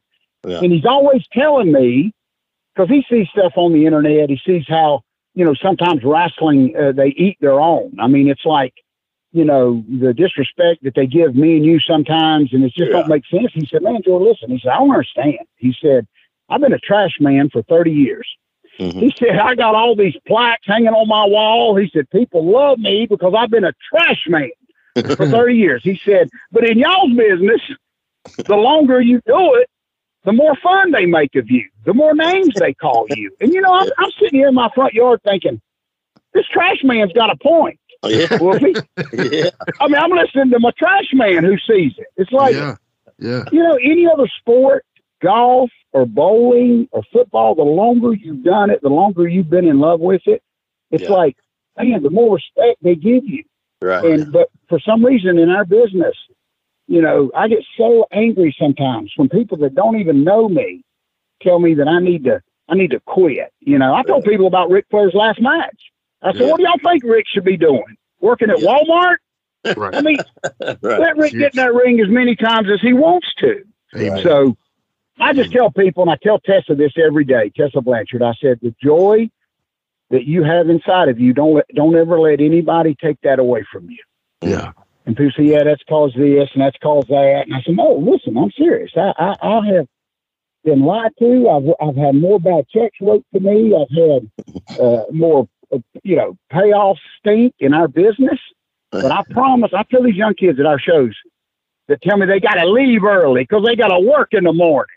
Yeah, right. Just shut up. You know, if I do a battle royal, you're going to be here 10 more minutes. So be Right. quiet. But Right. I just let them leave. You know, I thought, guys, you're missing it. You're really, you're really missing what this business, you know, is about. Yeah. And Yeah. and I don't beg them to stay as many times. My my daughters, I got twin daughters with and they're, you know, they're 30 years old now. But every now and then they'll show me their little finger, and it's got a little old cut in it. And they said, "You remember when we were eight, and you made us help you set that ring up in that field, and you smushed my finger?" And uh, I said, "Okay, honey, I remember that. Okay, they ain't gonna let me forget that." So many times I've been there setting that ring up by myself, and I've loved every minute of it. That's Yeah. awesome, If- man. You know, you were you were talking about the GCW guys, and I and I do want to put them over because uh, at Ric Flair's last match, I, I was in the bunkhouse battle royal, and um, I wanted to get the hubcap in, you know, for before I got right? eliminated. Yes. And when when uh, Bubba Dudley, when he told it was it was me, him, and Sin were the were the producers or whatever. And when we told you know the the group said, okay, so Wolfie wants to get the hubcap in, who wants to do it? Every single one of those GCW guys I mean, shot their hands up in the air, shaking their hand like in school, like me, me, me, me, me, me. And I was like, Oh, I love that. that's, that's pretty cool, man. You know? Oh, I love that. Yeah. You know, So- Sa- Sandman uh, uh, at WrestleCade, we did a, a celebrity battle royal, and Sandman come up to him and he said, George, he said, there's 30 guys out there. He said, you're the only one I trust, and I'm going to let you throw me out. And I, I've never been so nervous in my life, right? I got Sandman. I'm getting ready to eliminate. But Yeah. I laughed. He said, Yeah, I don't know none of these other guys. He said, I'm going to let you throw me out. So I laughed. but I laid him out gentle, you know, very gently. So, Well, George, what do you got? Uh, we're, we're getting low on time here. I want you to be sure you can plug everything. So what do you got coming up, man, that you want people to know about? Uh, any anything you want to plug? Well, yes, sir. Thank y'all so much. You know, I wrote my uh, my life story. My good friend Mark James, who wrote Dutch Mantell's book, and and several others years ago, he wrote my yeah. life story. And Great book. man, I tell you, it's still doing great. And and they can all go to georgesouth.com. That's old school nowadays, but Yeah. that's just my simple website. And I got a number on there for my wrestling school. Uh, we try to update it with the upcoming dates. Uh, November will be the huge, huge WrestleCade event here in uh, Winston Salem that we've done for 15 years. You know, over 300 of the boys uh, will be there. It's like four days, and and GCW is actually going to be a big part of that. I got to I got to work Great Muta there awesome. uh, a couple That is years ago. Yeah. But listen, hey, I ain't washed my face yet. Wolfie. hey, well, I'm wearing that green paint till it wears off. Okay, that green mist. Yes. You say, man, wash your face. I said, let me explain to you who this. I'm in a restaurant. Let me explain to you where this green mist come from. Okay, the Great Muta. Okay, right. but man, what an honor, you know, uh, Yeah. to, to to do those little moments. I always call them God moments because you can't explain it no other way. Right. Yeah. Ric Flair wrote about me in his book, said I was his favorite guy to beat up. You know, the, the WWE comes out, comes out with this encyclopedia, Jimmy. It's the biggest book I've ever seen in my life. It's bigger than your coffee table. Yeah. And then all of a sudden, on like page 300, there's a picture of George South. Yeah. Now, listen, buddy, I ain't nothing but an old wrestling fan that that still loves it, and for me to be able to hold on to that encyclopedia and give my kids and and, Yeah. and here's my last story, guys. I know we got to go, but the other night there's this young kid, right, in the dressing room, Wolfie, and you could tell he loves the Hardy Boys, right? He's got that look, and I look over and he's putting duct tape. Now listen to me, Jimmy. He's putting duct tape on his arms Oh, like wow. Jeff Hardy, right? So I go over there and I said, Hey, brother, I said, you know, I know you don't know me. I said, but why don't you just cut up a sock? I said, it's probably going to be cheaper, you know, for your sleeve, and it's probably going to hurt a lot less when you take it off. Right. And Right. you know what he tells me? He said, Oh, no. He said, if I cut up a sock and put it on my arm, he said, everybody's going to think I'm a big mark. uh, well, but I said, brother, what do you think we all are? Right. Okay. Right. You're standing here with, with 10 pounds of duct tape on your arms, and you don't think that's being a mark, but he just didn't get it. Right. If I love Jeff Hardy, uh, you know, and here's what I'm going to do, and this is the last thing I'm going to say. Every time I see one of the boys, like Magnum TA, I just told Magnum TA how much I loved him. And what I'm so proud of, and I've just done it all these years, is like Terry Taylor, I'm still in touch with those guys. I was able to tell Animal how much I loved him and thanked him. And, you know, Dennis Condrey, every day I, I thank him because I tell them that they bought a lot of groceries for my family. And nobody understands that, Wolfie. But when midnight was against rock and roll, and they were we were selling out everywhere we went. George South was in the first match. Yeah. Okay, against Denny Brown or Joel Deaton or somebody like that. And so I got to partake of that table, if that makes sense. Yeah. Yeah. So so yeah, I was not in the main event, but I always appreciated what Dennis and Bobby and Steamboat, all those guys did for me. They helped me raise a family. Are you kidding me? And how in the world can you know, when when the first guy that bought my life story, Jim, the first thing he said was, you know, I loved it, but there was nothing dark. and I said, what are you talking about? He said, well, you know, I thought I'd read some good, like, dark stories. Man. I said, brother, you better go get another book because you ain't gonna find it in mine Right. because I, I there's so much good happened to to to me in professional wrestling. I've met so many great. You know, Wolfie, I got to hold Wahoo McDaniel's hand Yeah. a week before he died Uh, in a hospital. I mean, here's this chief, toughest man I ever met in my life, and and oh my gosh, New York Jet linebacker, you know, and and yeah. to hold his hand. I mean, you, oh my gosh, people yeah, think yeah. I'm going to be sad. Right. No, some old guy called me old. I'm gonna go to his house. I'm sorry, God. Thank you, man. I didn't mean to keep running my no. mouth. No, hey, one more thing. We can't not bring this up because our old buddy Insane Shane, Mr. Shane Martin, he's got a George South action figure coming out soon. Yes, he does. Can does. you tell us a little bit about the process on that? We love buddy, Shane. He's I'm a good buddy, you know. Oh, he, I love him so much. You know, my whole life, I, I, like I said, I've been, you know, I've been on a, you know, there's a wrestling ring that Hasbro sold with Ultimate Warrior clotheslining me yeah. on the front of it. You know what I'm saying? He, the Warrior knocked me out and then cussed me I out because I couldn't get back up to take oh. another one. You know, but I'm on that toy box, so all them little gifts that have happened to me all these years, and that I've never had a wrestling figure. Yeah. And I don't care who you are in our business, you, you, it's cool to have one, especially yeah, if you're kids. And and so Shane, I had never met him. Man, he contacted me, and man, what a what a tremendous guy. And I'm not just saying that because he's working you right. know, on he just making a figure that looks like me. He's he's letting me have every detail on this thing. Yeah. And and for example, real quick, well, he asked me about the Mid Atlantic patch. There was mm-hmm. an old Mid Atlantic patch uh, that was the logo of Mid Atlantic Wrestling for years, and I've got it on my boots, and it's very small. Mm-hmm. Yeah. And he asked me the first day. He said, "Can you get us a good picture of that patch?" Mm. And to me, that that made me a friend for life. That he cared enough about that small patch that's going to be on this action figure yeah. of me that then I trust him. Yeah. And so, well, I told him, man, I'm gonna I'm gonna make sure that we outsell. All I'm gonna do is outsell the Hardy Boy doll. Okay, yeah. that's all I'm gonna do. Right. no, I told him, I, and so we're excited. I mean, it's a long process. Right. Uh, and, and I'll keep everybody updated, you know, on my website, uh, website and Facebook. But man, to be able to to to see this thing, and and, and then they're going to put my jacket, my old claw glove that you know Black Jack Mulligan gave me. That's I awesome. mean, people look at that and think I just cut an old glove up. I'm thinking, right. uh, if you knew how much this glove was worth, you'd shut yeah. up. Okay? Yeah, yeah, yeah. absolutely. So, so what a special, and just for Shane to take time. That's what I'm trying to explain to everybody. Just for him to take time. He's got a family. He's he's busy, but for him to take time to to, to, to bless me with this. I'm going to make sure that this thing does real good for him. So I, I, appreciate you for mentioning that, buddy. Of course. Can't wait to. I'm going to hold George South in my hands, y'all. So you are, but hey, I tell my enemies, hey, just buy it as a voodoo doll. Right there, you go. I'll sell you the pen separate. Okay, That's genius. Yeah, that's awesome. Hey, I will sell one to that old guy that said I was old. George, we uh, we uh, really, really, really appreciate you coming on with us, man. Uh, like I said, we've been talking about getting you on here for a while, and uh, I'm, I'm glad it finally happened. It's an honor and a pleasure uh, to to listen to you talk.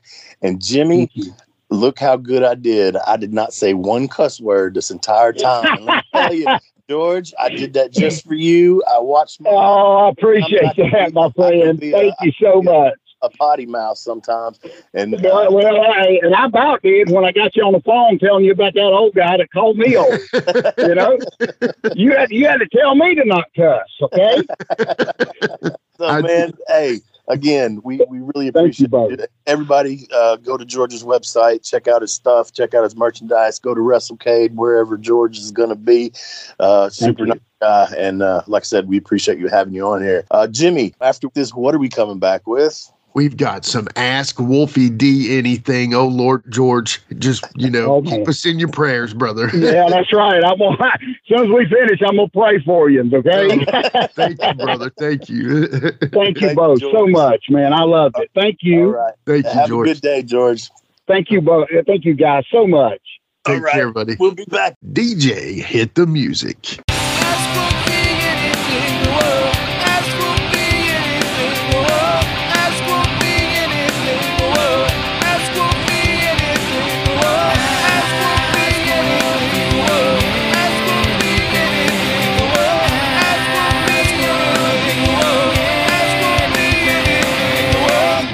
All right, we are back with Ask Wolfie D Anything. And again, how cool is George? Seriously. super cool. I, I don't think we could put him over enough, man. We really appreciate him coming on. Um, like we said earlier, man, just uh, cool. What a great conversation. And you were right. The hair story was good. Uh, you know, that's that's smart. I mean, it is, dude. Making money the best money you can, and he was he noticed that hey, I can grow hair. You know. Carney at its finest, right there. It is truly that. Yeah. You know, the the funny story about you talking to him about taking off his jacket and just yeah. milking it. Um, that is a, a, lost art, kids. Yeah, Seriously. Absolutely. Absolutely. I yeah, mean, yeah. Uh, when I, like I said earlier, when I saw him doing it, I was just like, ah, okay, this guy definitely gets it. Now I understand why he's had the career that he's had because he didn't, he didn't have to do nothing, and you had him in the palm of their hands. So. What is that? What is that? I've, I've heard you say it. I've heard other people say it to where you're getting heat without a bump. You know, you're basically yeah. you, you don't have to take a bump to get heat, and if crowds probably wanting to kill him, and yeah, yeah, so it's, good. We used to call it Shakespeare. You know, Shakespeare. Nobody, nobody uses that word that much anymore, but that's a that's part of Shakespeare right there.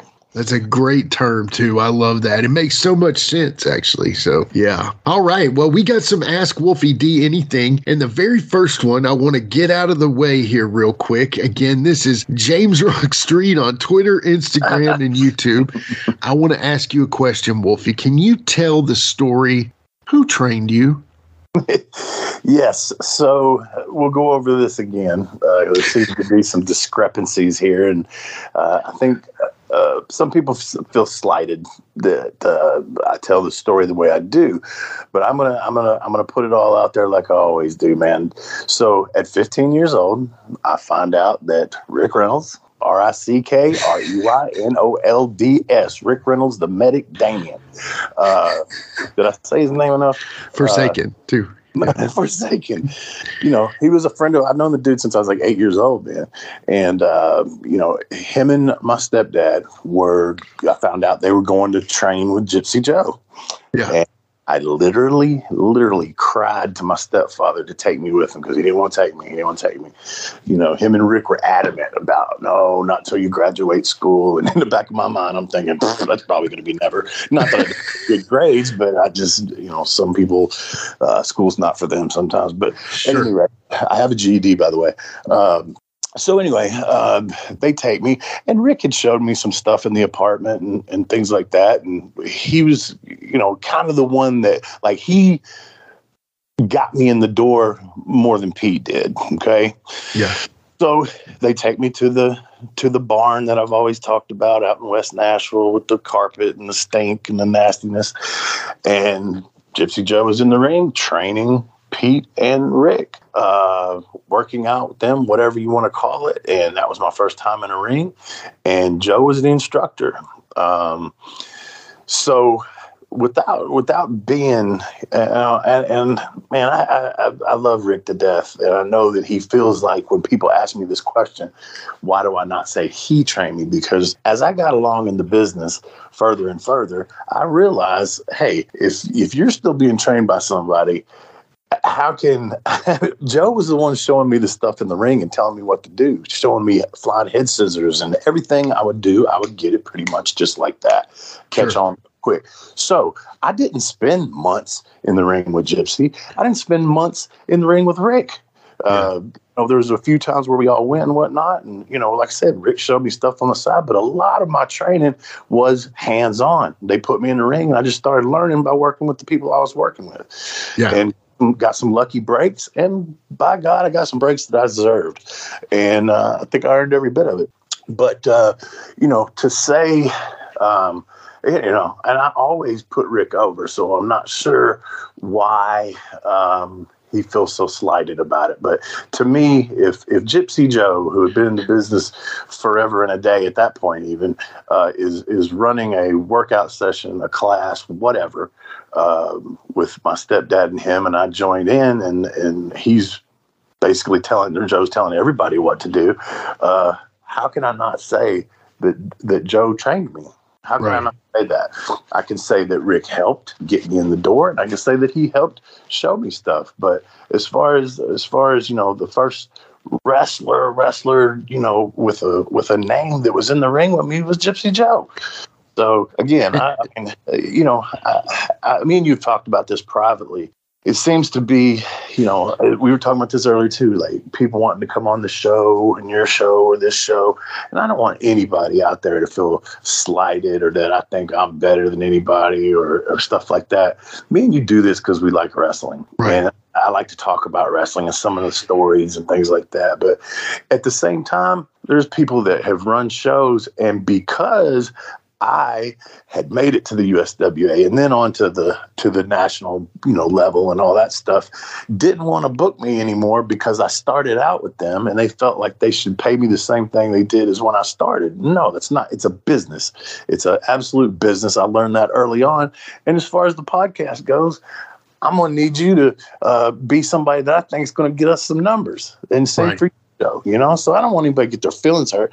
I, I love all these guys, man, or I thought I did. I thought they liked me too. I feel like I'm getting a little heat over it. But it's it is what it is, man. And it won't be the first time somebody, uh, you know, uh, had heat with me or whatever. I mean, it is what Yeah. it is. And I love I love Rick Reynolds. He was good to my family. Uh, I, I love all these guys that have been on your shows. There's there's not anybody that I can think of that I go, God, he's a prick. I don't want him on my show. Sure. Uh, it's it's just you know we're we're trying to do something here, and if I feel like uh, you're going to help me, I'll bring you on here. And we've kind of made it where yours was kind of a testing ground to see how good some of that was going to do, and you know then we brought the Wild Boys on here, and they did good. So Yeah. you know it's not to say that. Uh, we're, we're trying to be. I, I'm I'm not trying to big time anybody, but uh, you know whatever it is what it is. I've been in the wrestling business over 30 years, and it's not the first time that's happened to me. So whatever. Well, okay. So we, uh, just to kind of beat the dead horse here, just real quick. Mm-hmm. Now, you know, some people in training, let's say like somebody who trained under Harley Race or somebody, mm-hmm. and then they've got their guy that's in the ring and Harley's by the apron. You to to to, to just clear all this up, you and Joe actually touched though, right? Yeah. Yeah. Oh, yeah. So there were there were times that you were in the ring with Joe and you're actually touching and literally he's showing you Wolfie, you do this, you you know.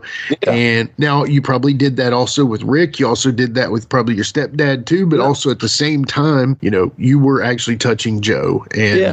yeah, okay. I just, you know, I don't want to leave anything unsaid and Yeah. misunderstood, you know. So And if if anybody's got their feelings hurt over that, I apologize. It's just a story. That's my story, and that's the way I see my story.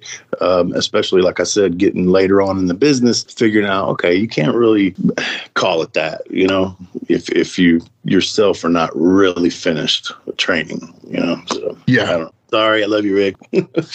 devil's advocate. Rick loves you too. Devil's you know i'm sorry. Literal devil's advocate because he was one of the devils. But yeah devil's advocate also you know i'll say this. My side of things i've heard you mention rick many times and give him credit for your training. So for sure you know. Hell, I put him on my documentary. yeah. I oh there you go I, I'm not sure how it was edited, uh, but he was definitely interviewed for it. So if I didn't think that highly of him, I definitely wouldn't have had him on my documentary. So yeah yeah well rick's coming up on the give me back my pro wrestling podcast july 6th segue.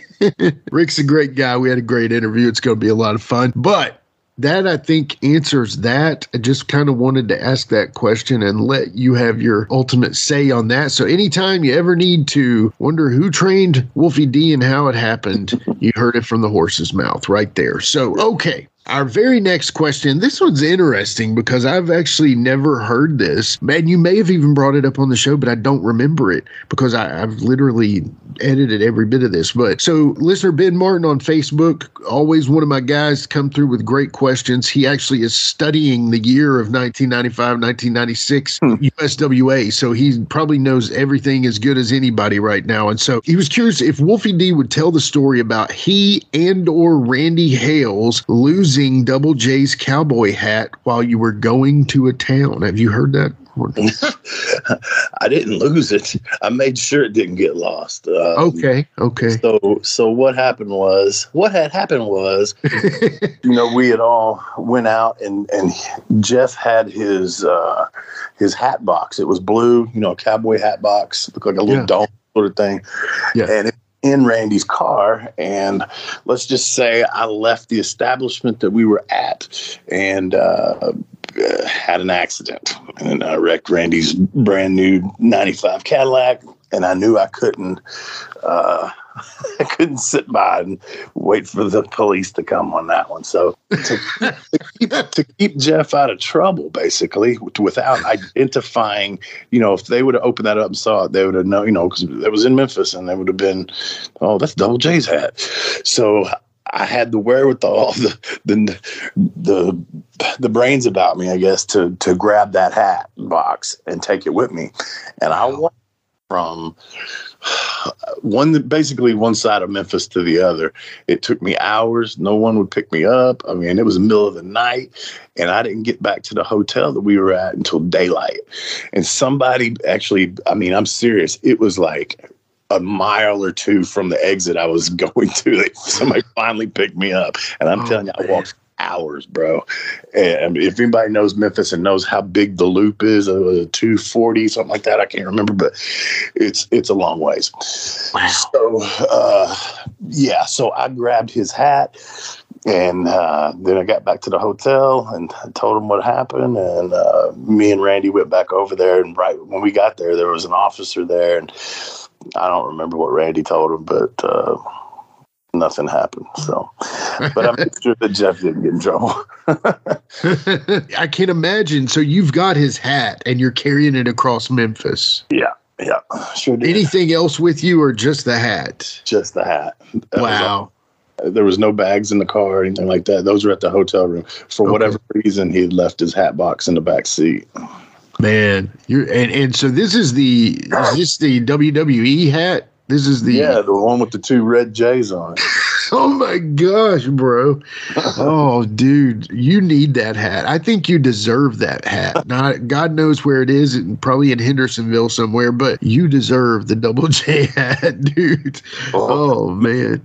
That's why I got a job in TNA. I don't know. oh, maybe so. Hey, there. Hey, so that walk was worth it. And by the way, you were probably in better shape, you know, to walk as far as your your your injuries that you have currently. Yeah. Uh, hopefully it wasn't as bad, but you know, yeah. Anyway, well, that's a great question, Ben. Thank you so much. I like Ben so much. He asked another one here. So Ben Martin from Facebook, once again, part of the intelligentsia. Yes, I might have made that up. But anyway, he said, I'm watching 1996 USWA and have just started running shows at the Big One Expo Center. Okay. Uh-huh. He says, What were Wolfie's thoughts on the venue? And was it a glorified flea market, as Lawler called it? Uh, pretty much. Uh, I mean, we all, you know, nobody wanted to leave the Coliseum and go to that. You know what I mean? Sure. Um, I think it hurt Memphis. It was the beginning of the beginning of the end, really. You know. Um, yeah. Yeah. You take the Coliseum out of it, it's like it's like taking Lance out of it. It's like taking Lawler out of it. It's like right. Know, it's kind of part of the deal, uh, the nostalgia and the, the history there. So yeah, nobody really liked it and uh, uh, I, I, mean, I really don't know how else to say that other than we all knew. I mean, uh, this kind of sucks, but is yeah. what it. Time. So when you were in Nashville, it was at the fairgrounds. Would you yeah. compare this to the fairgrounds, or was it not even that? Oh hell no! It was like it was bigger, but it was uh, it was uh, like the area that was not used was a whole lot of area, so it was flat. Gotcha. Uh, you know, the, the, there was no risers or anything like that.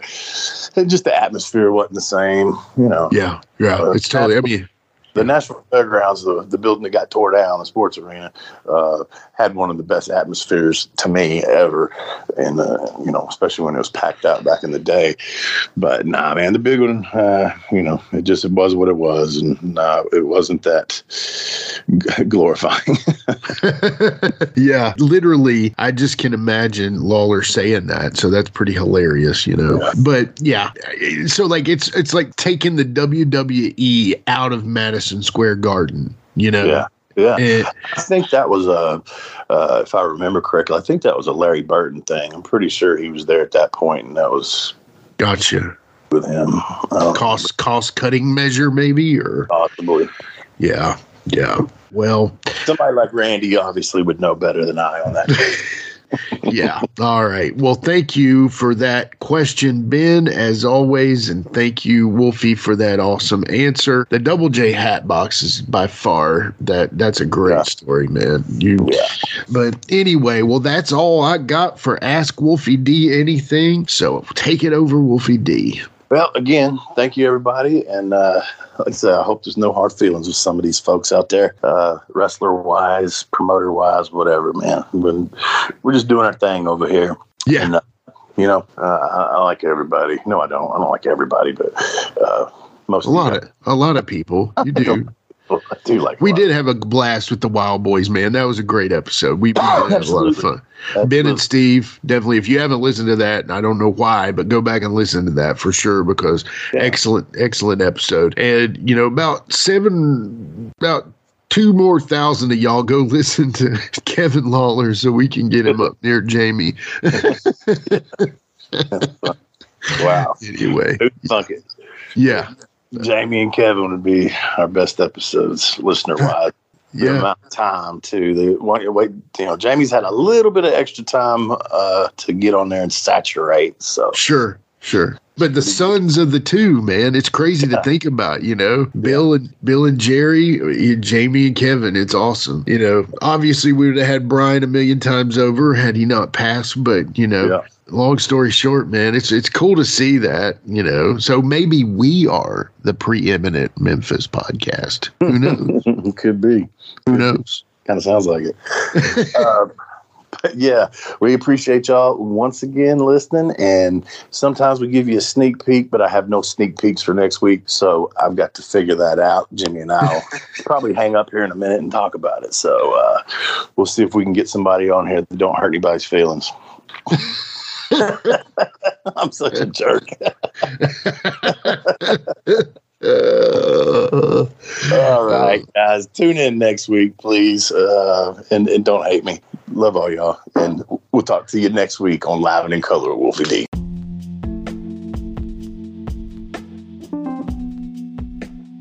And now a word from our sponsor.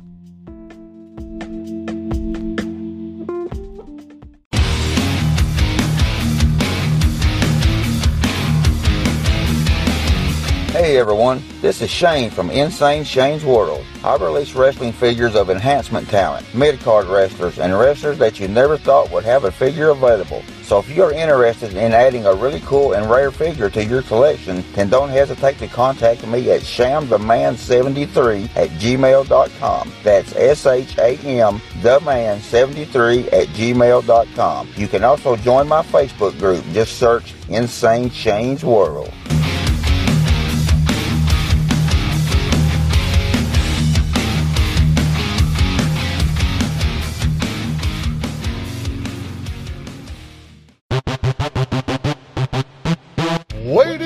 Gentlemen, welcome to Give Me Back My Pro Wrestling, the podcast that's based on the old school but can still help you find the good stuff from today. Jimmy Street and the Plastic chic Jared, are the undisputed tag team champions of the wrestling podcast world. From thought provoking topics to superstar interviews to action figure expertise. This team does it all. And all they ask is, Give me back my pro wrestling!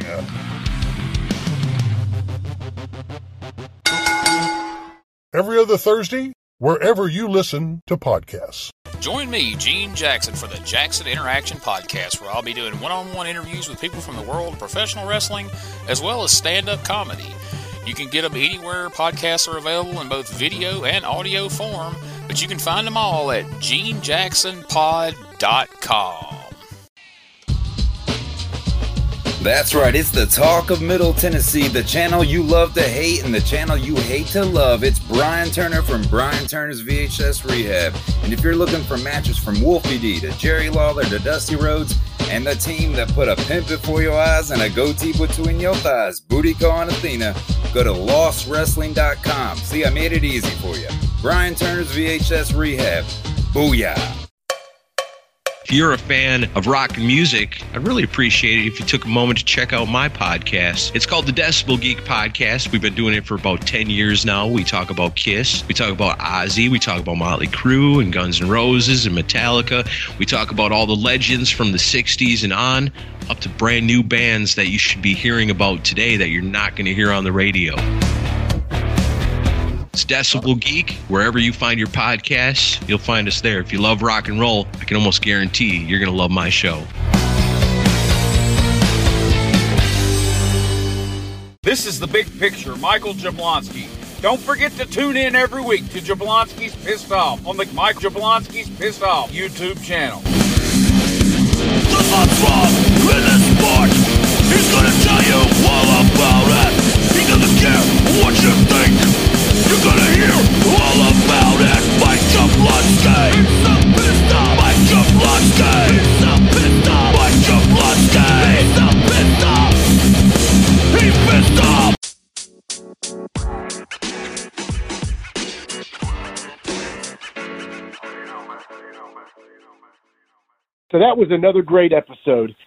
Hey, Wolfie, tell them where they can find you on social media. Jimmy, they can find me in the club, bottle full of bub. I'm just kidding.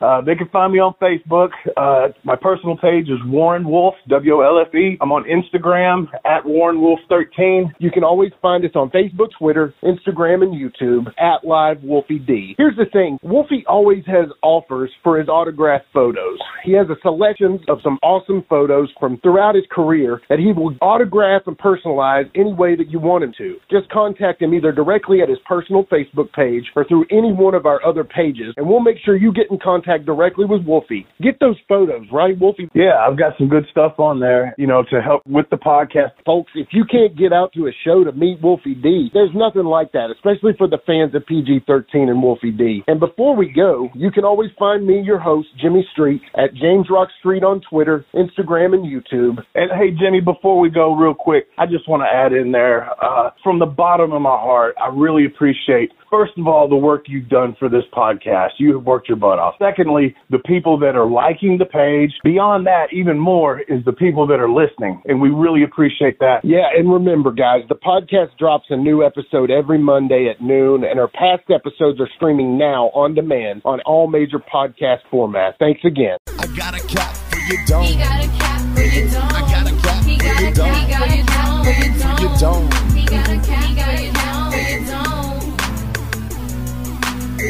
And here we go. The original white boy that came out sagging, not bragging, don't be hating, cause I'm spitting the truth. Still livin' in color. From rush your mother, utilize a hubcap, unlike any other. Back in the day, I was NOD, and I was P to the G, plus the one and the three. In case you forgot, they call me Wolfie D. Been cloned and copied so many times, tired of suckers taking credit for what is mine. You know who you are without me name dropping. Wrestling's first white boy coming out hip hop. Been doing it like this since 92. Laid low for a while and you thought I was through. Listen real close to these rhymes that I've injected. This shit's so sick it makes your ears get infected. Mad skills, no faking, there is no one great. Cause I'm bringing more folks than Obi-Wan or Vader. Not here to play games, so you better beware. You don't like me, so what? I really don't care. Like time I keep ticking and I can't be stopped. You sucker step to the side unless you wanna get dropped. With my finish, I'll straight knock you out. Please allow me to tell you what it's all about. Gonna wind it up, then I'm driving it home. It's Ruby D, baby. Huh. I got a cap for your dome. I got a cap for your dome. We got a cap for your dome. We got a cap for your dome. This has been a James Rock Street production.